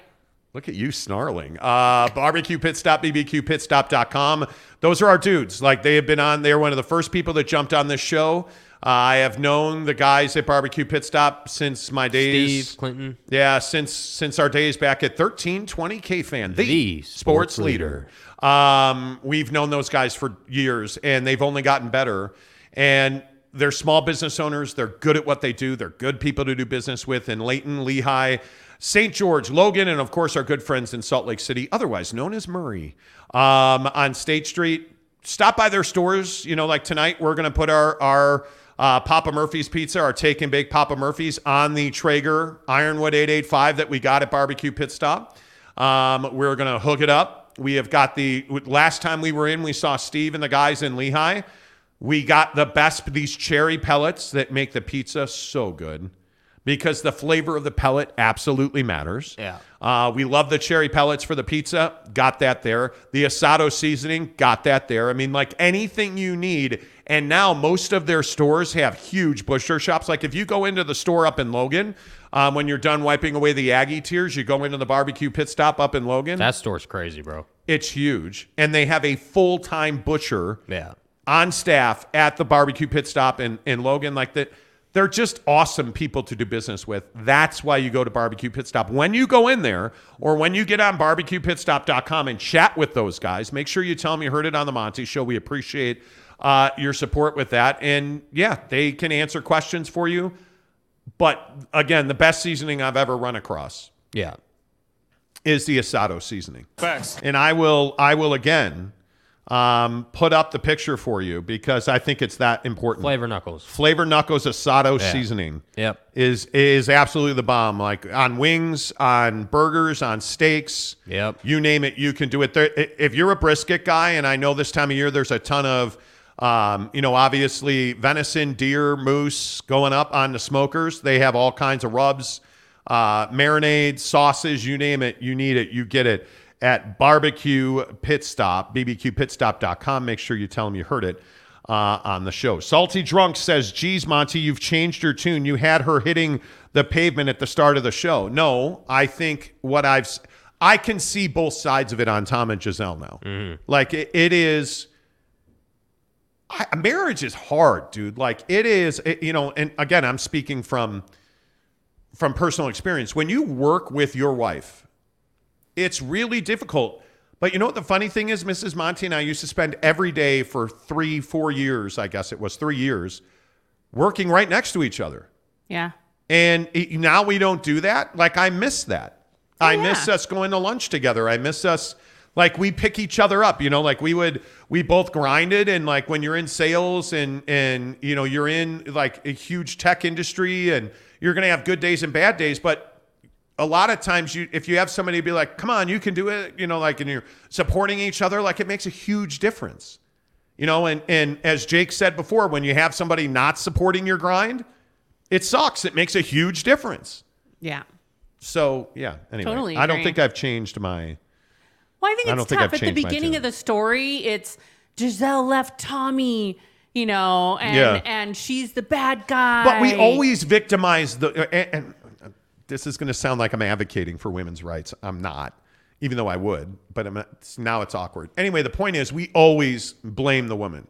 We always blame the woman. She was this, or like I think we throw the B word out way too often. Bonnie, please. way too often when, when we you know we call we call a woman a bee or like do you understand the connotation that has i think as men we're too aggressive with that and i know that the three of us in this room would agree with that but i, Yeah. I just Yeah. think it's too easy to do that so yeah i think we blame gisele far too easily you know like it, it just it just is eminem says uh, i meant that jake is in the grinding time of his life he needs a ride or die woman Yeah, I mean, and that's tough. I, I think it's tough. Like I'll be honest, I think it's it's not easy to find Like, someone my wait a minute. who's- Are are you are you upset about this thing? Like you seem usually when you have I'm had upset- breakups I- in the past. I mean, it's it's. I'm not. Fr- I'm not upset that like.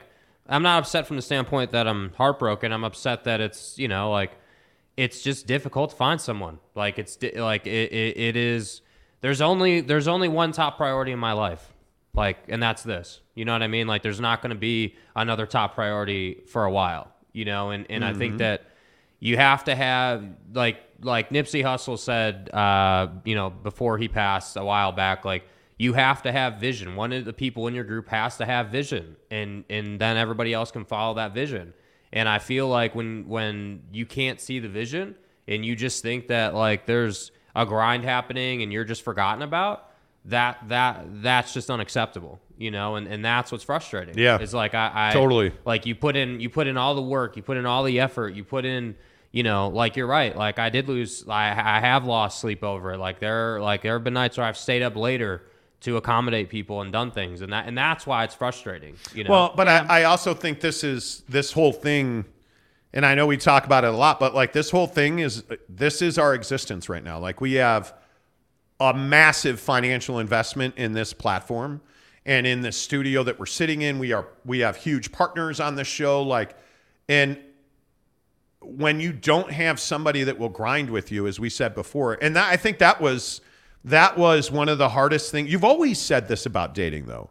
Yeah. It's hard to find, uh, particularly in your, but in your generation. Yeah. It's incredibly difficult to find somebody that will grind career wise, grind for your own, but understand that, hey, there's going to be weekends where I'm not going to see you. There's going to be nights where, you know what, I fell asleep and we're not going to talk on the phone tonight. Yeah. Or we're not going to FaceTime tonight. Or you've always had that problem. That is not a new problem for you. Yeah, I mean, I think it's it, it's not a new problem because this has been a journey. You know, like that's the truth of it. Like, you know, like it's not like again, I'm not complaining, but you guys are getting insight into what this takes. Like it takes at like five days a week, every day, getting up at 4 a.m. or what was 4:30 before we were here. You know, for you know, I we've been on YouTube for I think a year and a half now. I think it is or something like that. And before that, like we've we've been doing the show for like seven years, man. People Yeah. have come and go, but the the show is a priority, and I think that we're getting to a place now where like it's it we've come too far not to finish, you know, and that for me is is is the thing, and I and I just think it's it's like you you Yeah. you can't find commitment in in my generation. People who are willing to see, yeah, something's being built. It takes commitment. It takes time. Yeah. It takes effort and energy, and it is the number one in his life. And when you can't see that, I, I like there's that puts me in a no-win position. Yep, Gabe Jeudy-Lally will join us here in about 10 minutes, uh, talking BYU and East Carolina. Uh, stick around for that, but let's get some of your comments in here. Tom Basilius is panicked. He says, Guys, I can't find my AirPod case. God Damn it, You got to use it when that happens. Oh, it's the worst. Yeah. It's you got to use Find My. You got to use the Find My tool Mm-hmm. on your phone. Uh, Salty, I already read that one. Michael Peck says nothing is conservative about anti-Semitism. It just seems conservatives get canceled more. This is not cancel culture. No. What's going on with Yeezy is not cancel culture. What's going on? Listen, Kanye West is not being canceled. Kanye West is being held accountable for his words. Yeah. That's what this is. You Yeah. don't get to you don't get to do what he what he did and said and get away with it. Uh, NY Monty fan says firing up the smoker tonight. Chicken fajitas for the fam. Homemade salsa and homemade avocado ranch. Atta My boy. goodness. Homemade salsa. Had boy. My Nice. goodness. Jerome Patterson says, or Jerome Patterson says, Mrs. Monty, bring in the fire. I love it.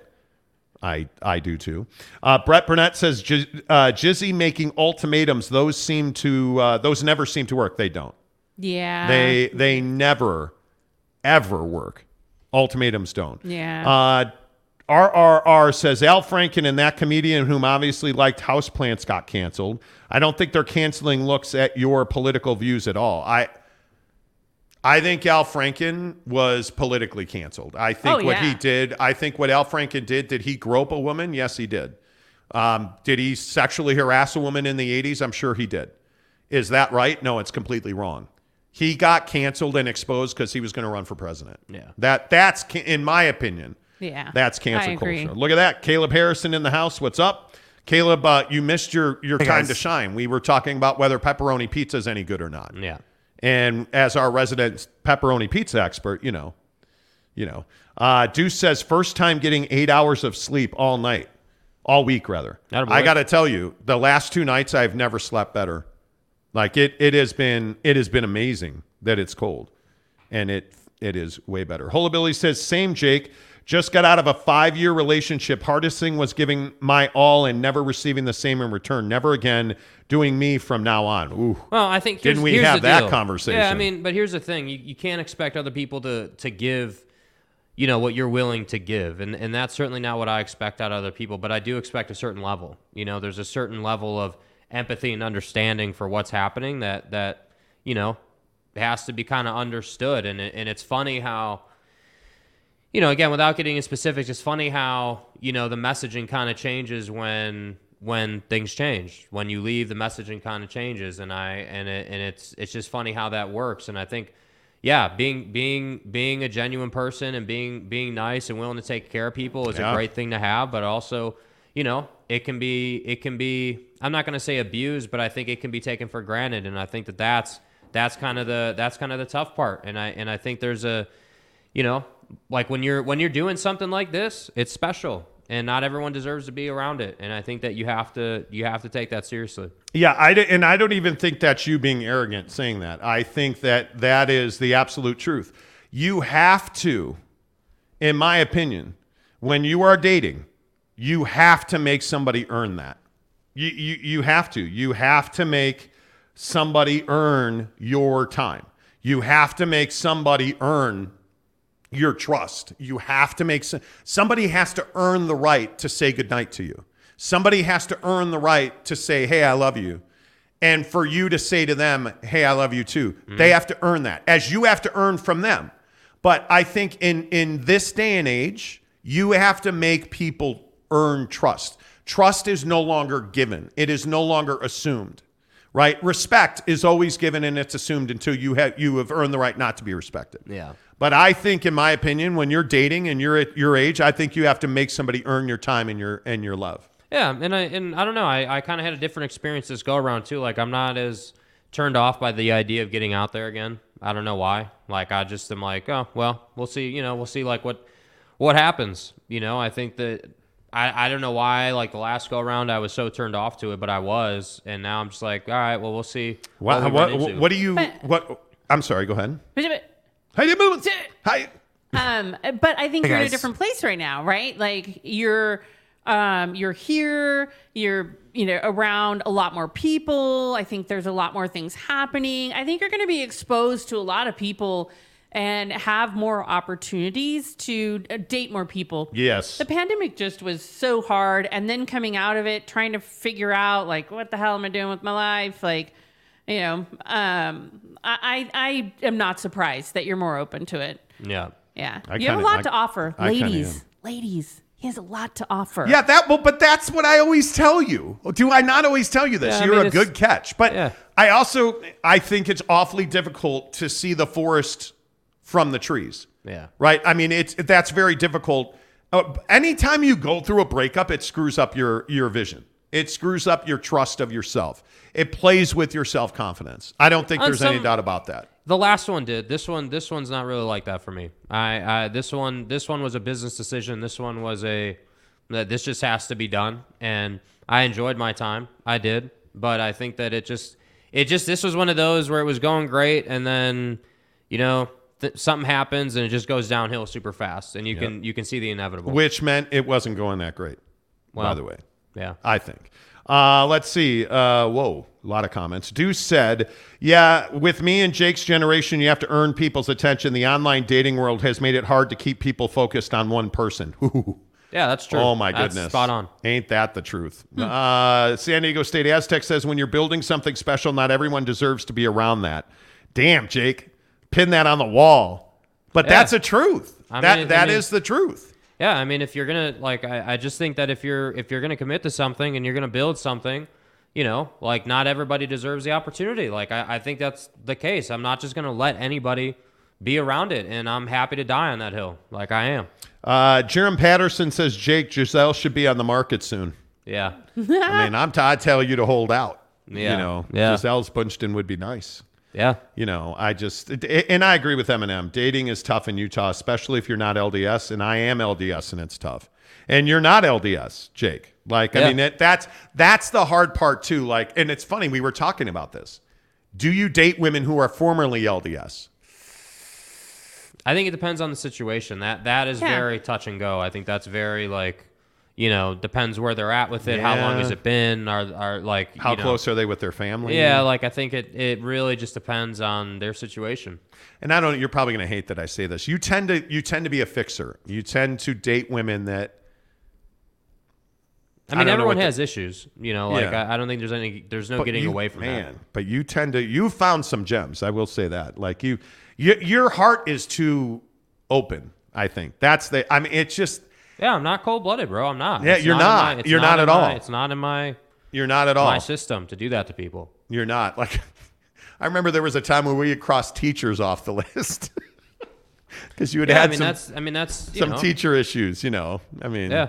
It is what it is. Teddy says, "Yeah, I'm 30, and dating these days is hard. Haven't been uh, in the game for two years, working on my career for now. Yeah, and you know that's that's the tough Man. part too. Is like the the working for yourself, the productivity level goes way up mentally when you don't have to worry about you know extras, and that that for the longest time was where I was at with it. I was just like, you know, like we're doing Yeah. something here. Like I'm just like I'm already again working as much as we work, you know, and that's fine. I'm totally fine with it, you know. But it, it it's it's just uh you know it's extras for sure. Like it's definitely Yeah. an extra thing and.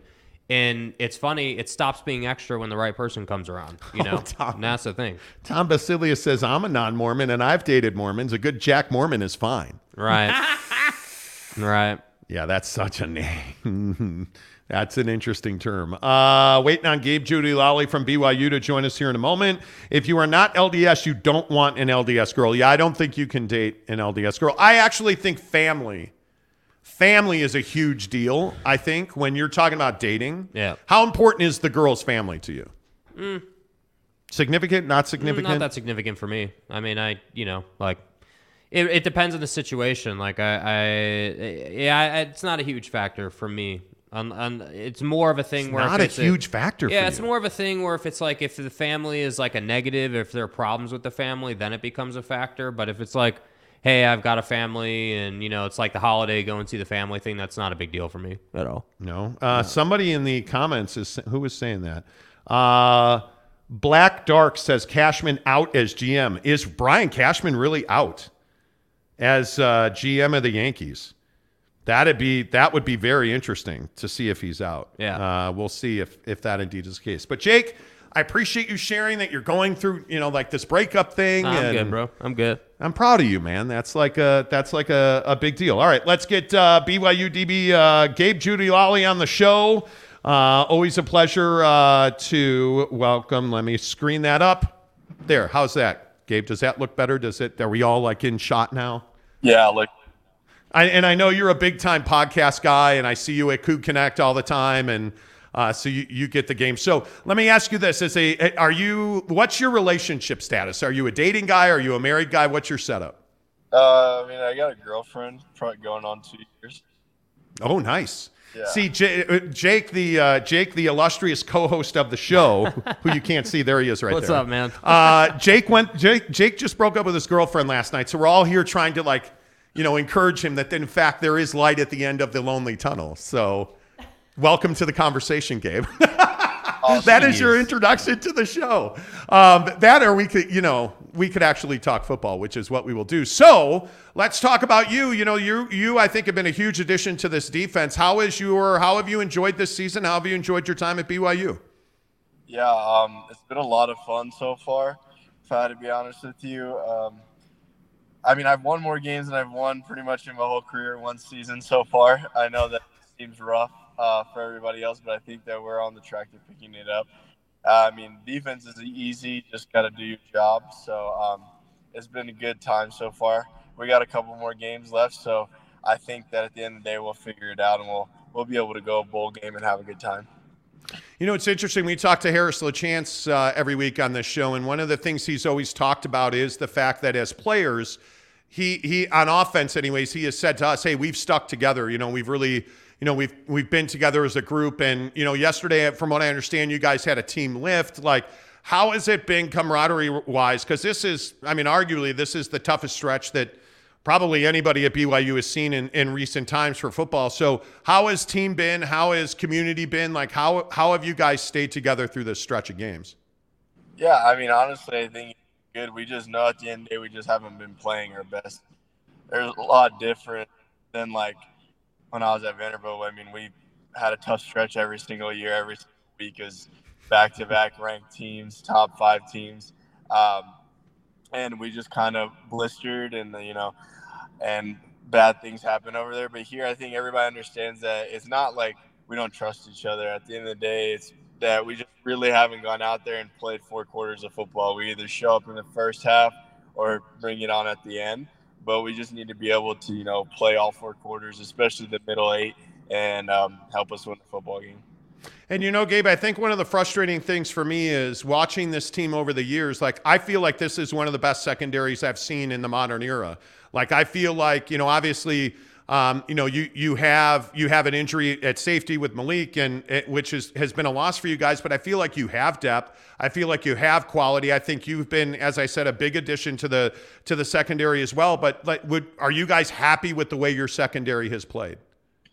I mean, I wouldn't say we're upset by any means, but I definitely feel like we can always improve. We can always play better. I mean, right now it's just a little thing. You know, we're always in position. It's just can we get our head around and get to the football? And I mean, tackling at the end of the day is something that we always have to improve.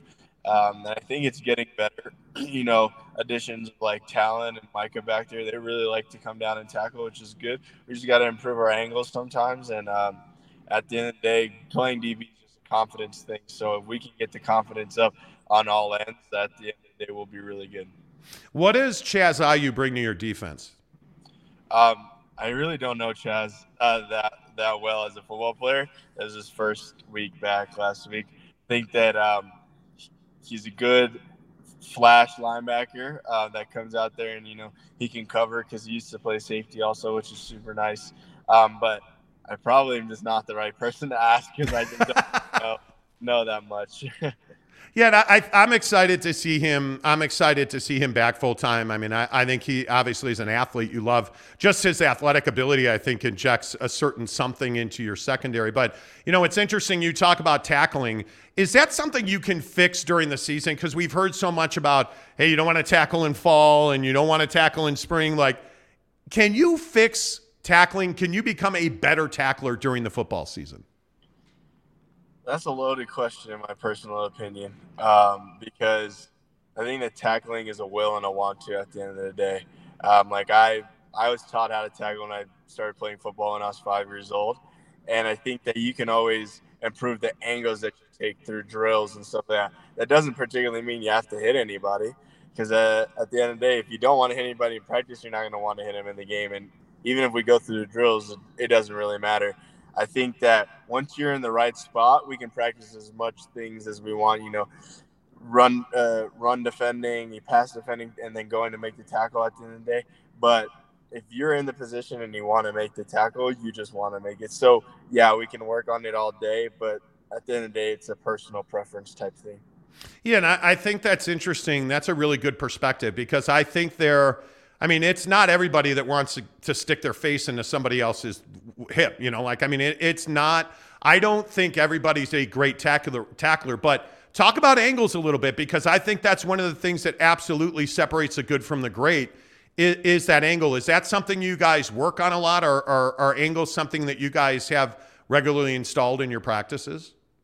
Yeah, I mean, we have tackling circuit drills. I mean, or tackling fundamental drills, right? And uh, coming to balance, you know, strike foot, stuff like that. Especially in the last couple weeks, to definitely honed in on it. But uh, throughout the whole season, just being able to, you know, when you're running backside, making sure you're taking the proper angle to stop, you know, the touchdown saving tackle and stuff like that.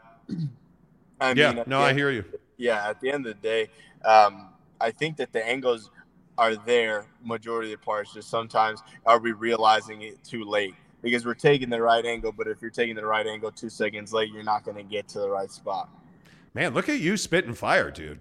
Like those are those are all like the, that's a really good point. Like it is there is it is both mental and physical. Awesome stuff right there. The the other question I would ask you, obviously the elephant in the room is Kalani Sitake talking about taking over play calling and coordinating. And have you seen things change? Like has the process changed? Has your you know, has your process as a DB in the program ha- has the defensive system changed at all?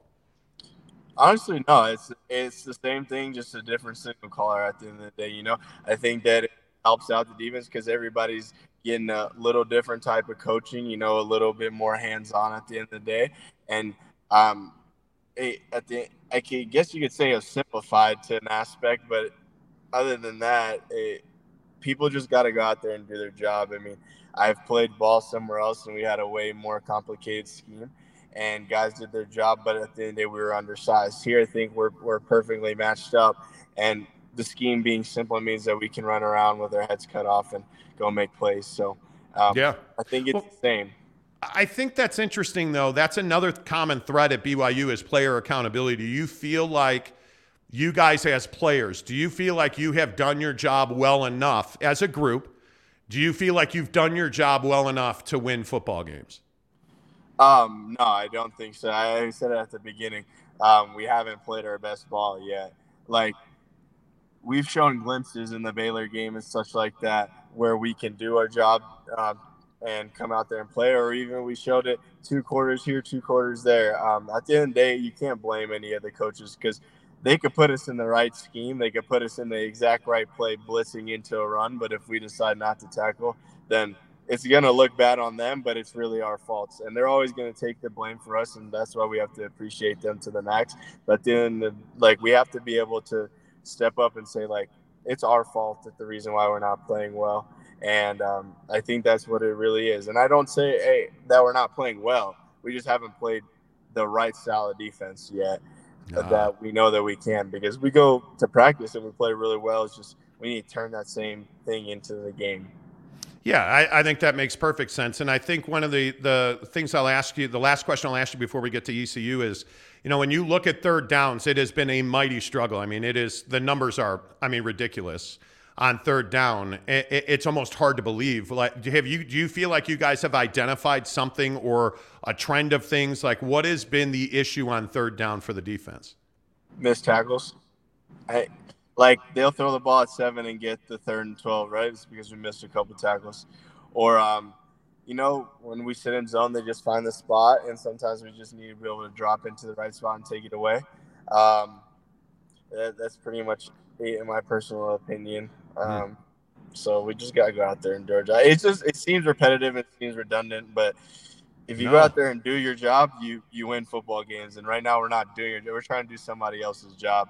But if everybody comes down to their 111th, and that's why you have a football team. That's why you have 11 players on the field. So if everybody does their 111, that's why the defense is schemed for that certain thing.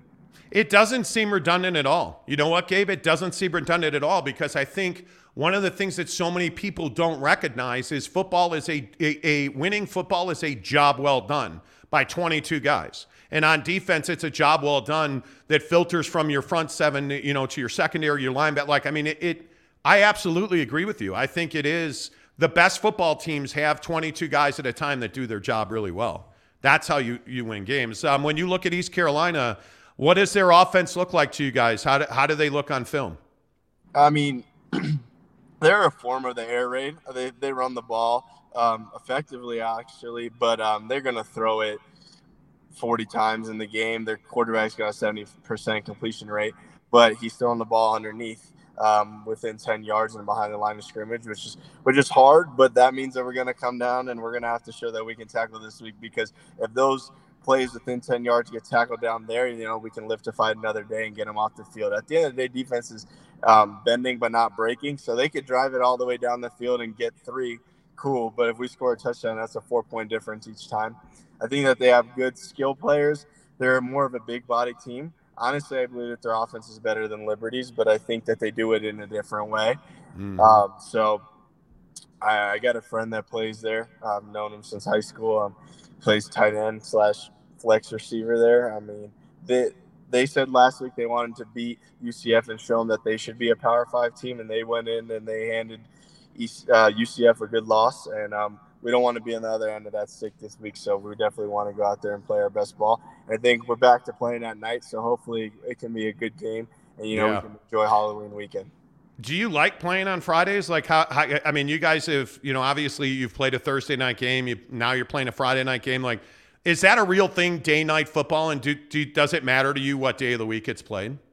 Um, no, it doesn't matter to me. Um, I heard here that day night football kind of doesn't matter. I heard we play way better at night, but um, I've actually never played any time other than Saturday except for this year. In the SEC, you only play on Saturday, um, and we didn't get many opportunities to play at night because we weren't that great. So um, to me, I turn it on whatever. I, I personally do believe that there's some sort of switch when it comes to football. So um, whenever the, the mode comes on, and that, that's good for me. But if uh, my team plays well at night, then let's schedule them all at night. That's all that matters.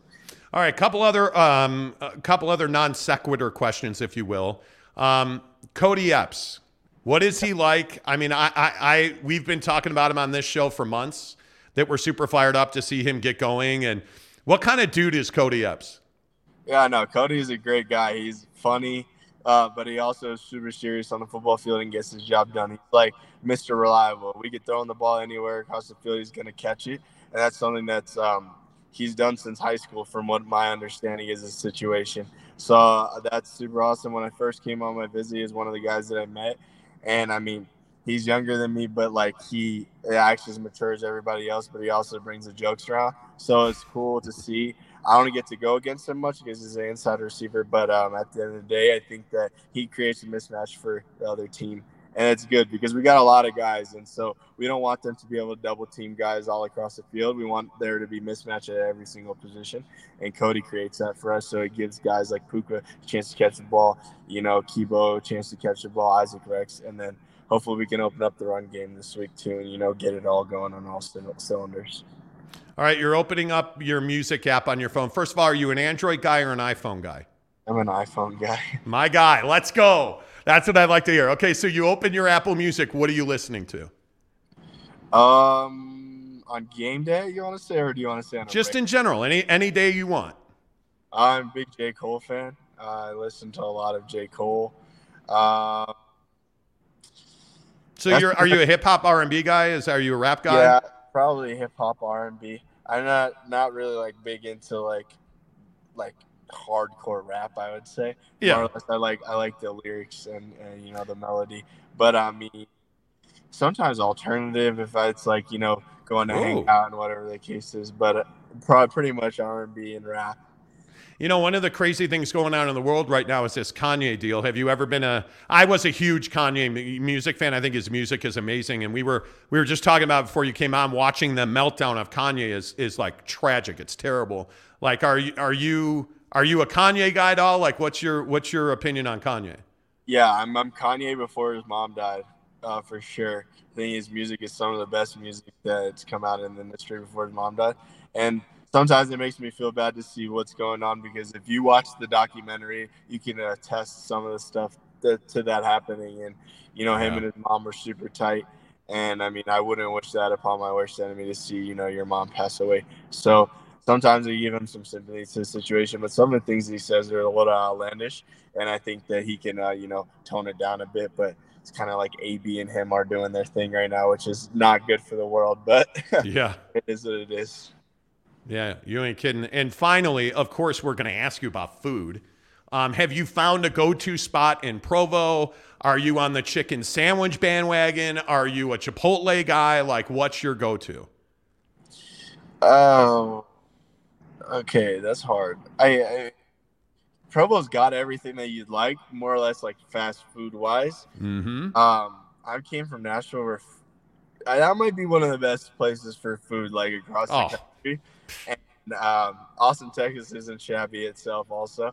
Um, so I'd say like, I Have you made the pilgrimage to Bam Bams yet? no, I actually oh no, I actually haven't made the pilgrimage over there yet. But also, is that barbecue, right? Oh my God, Gabe. But Dude, go change your soul. The minute you intake the the nice moist pork at Bam Bams, your soul, I don't know how like the science term is, your your soul transforms. That's all I can say. It's the it's the ranch dressing at Super Chicks. If you haven't been to a Super Chicks yet, go to Super Chicks, get the chicken sandwich, get the ranch dressing, and you've got to go to you a, a Friday night after the game. I'm telling you, go to Bam Bams, change your soul, man. The barbecue at Bam Bams is amazing. I I appreciate it, and I love when people from Utah love to tell me that the barbecue in Utah is going to change my soul when they need to come to Texas and get their soul changed. the real barbecue, and um, in Nashville, it's not too bad itself too, and we're known for Nashville hot chicken over there too. So like.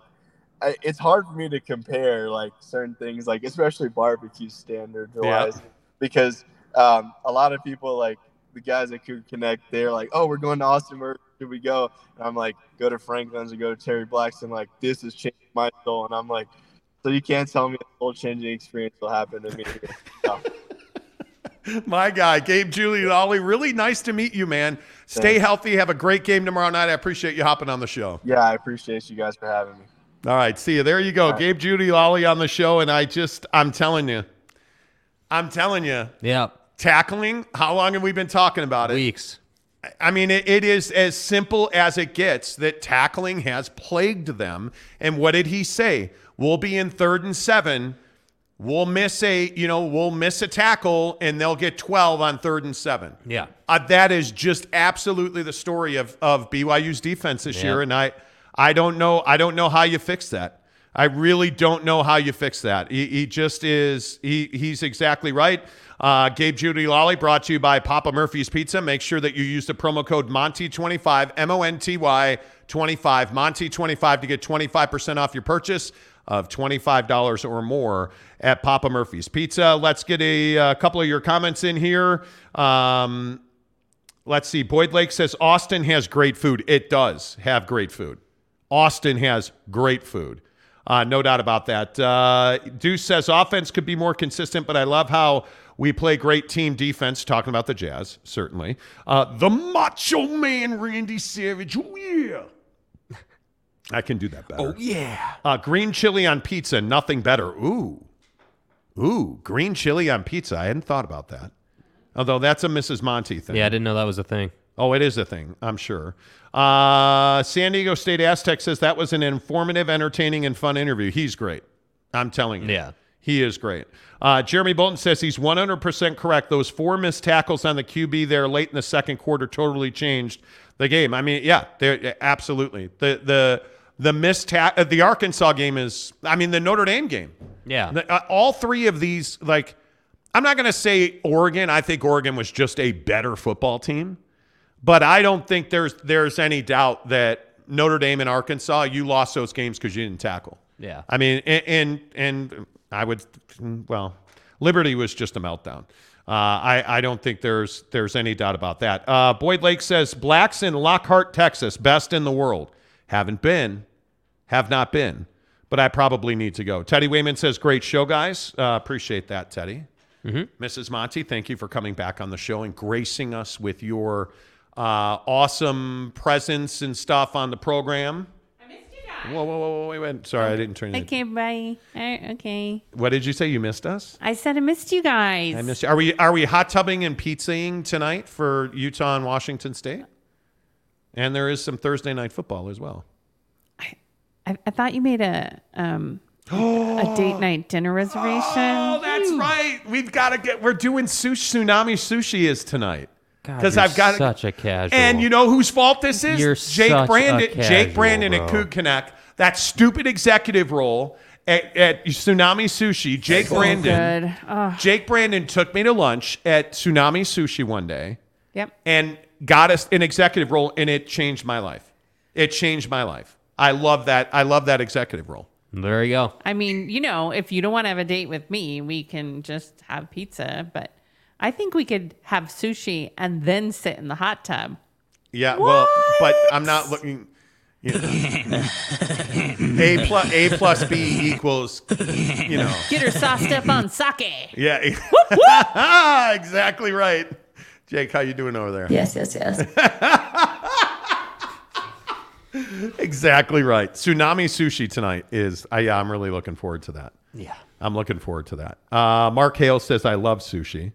Um, J- Salty Drunk says Jake needs some. Yes, he's desperate now. Uh, he says uh, Mark Hale says get a roll and then soak. Yeah, good times. Yeah. Good job. Good job. That's right, T. boy. Jeremy Bolton says A plus B equals Attaboy. soaking. Attaboy. Oh Yes, my yes, yes. God. Are you Wow. kidding me? Are Wow. you kidding me? Wow. There you go. Play the music. We got to roll. Uh, Mrs. Monty, always a pleasure. Appreciate you. Uh, appreciate all of you. I know uh, 8 o'clock hour was a little interesting today. Mm-hmm. You know, we were trying to soothe Jake's broken heart that's not really broken, but that's fine. Uh, appreciate all of our sponsors on the show. As always, make sure you support our guys at The Advocates, UtahAdvocates.com. Uh, make sure you uh, give a big shout out to our guys at Try Day Trading. All you need to do is go watch a free webinar, trydaytrading.com slash Monty. And if you are in the business of getting that pizza hookup tonight, do it at Papa Murphy's. Use the promo code Monty25. Until tomorrow, say goodbye, Jake. Goodbye, Jake.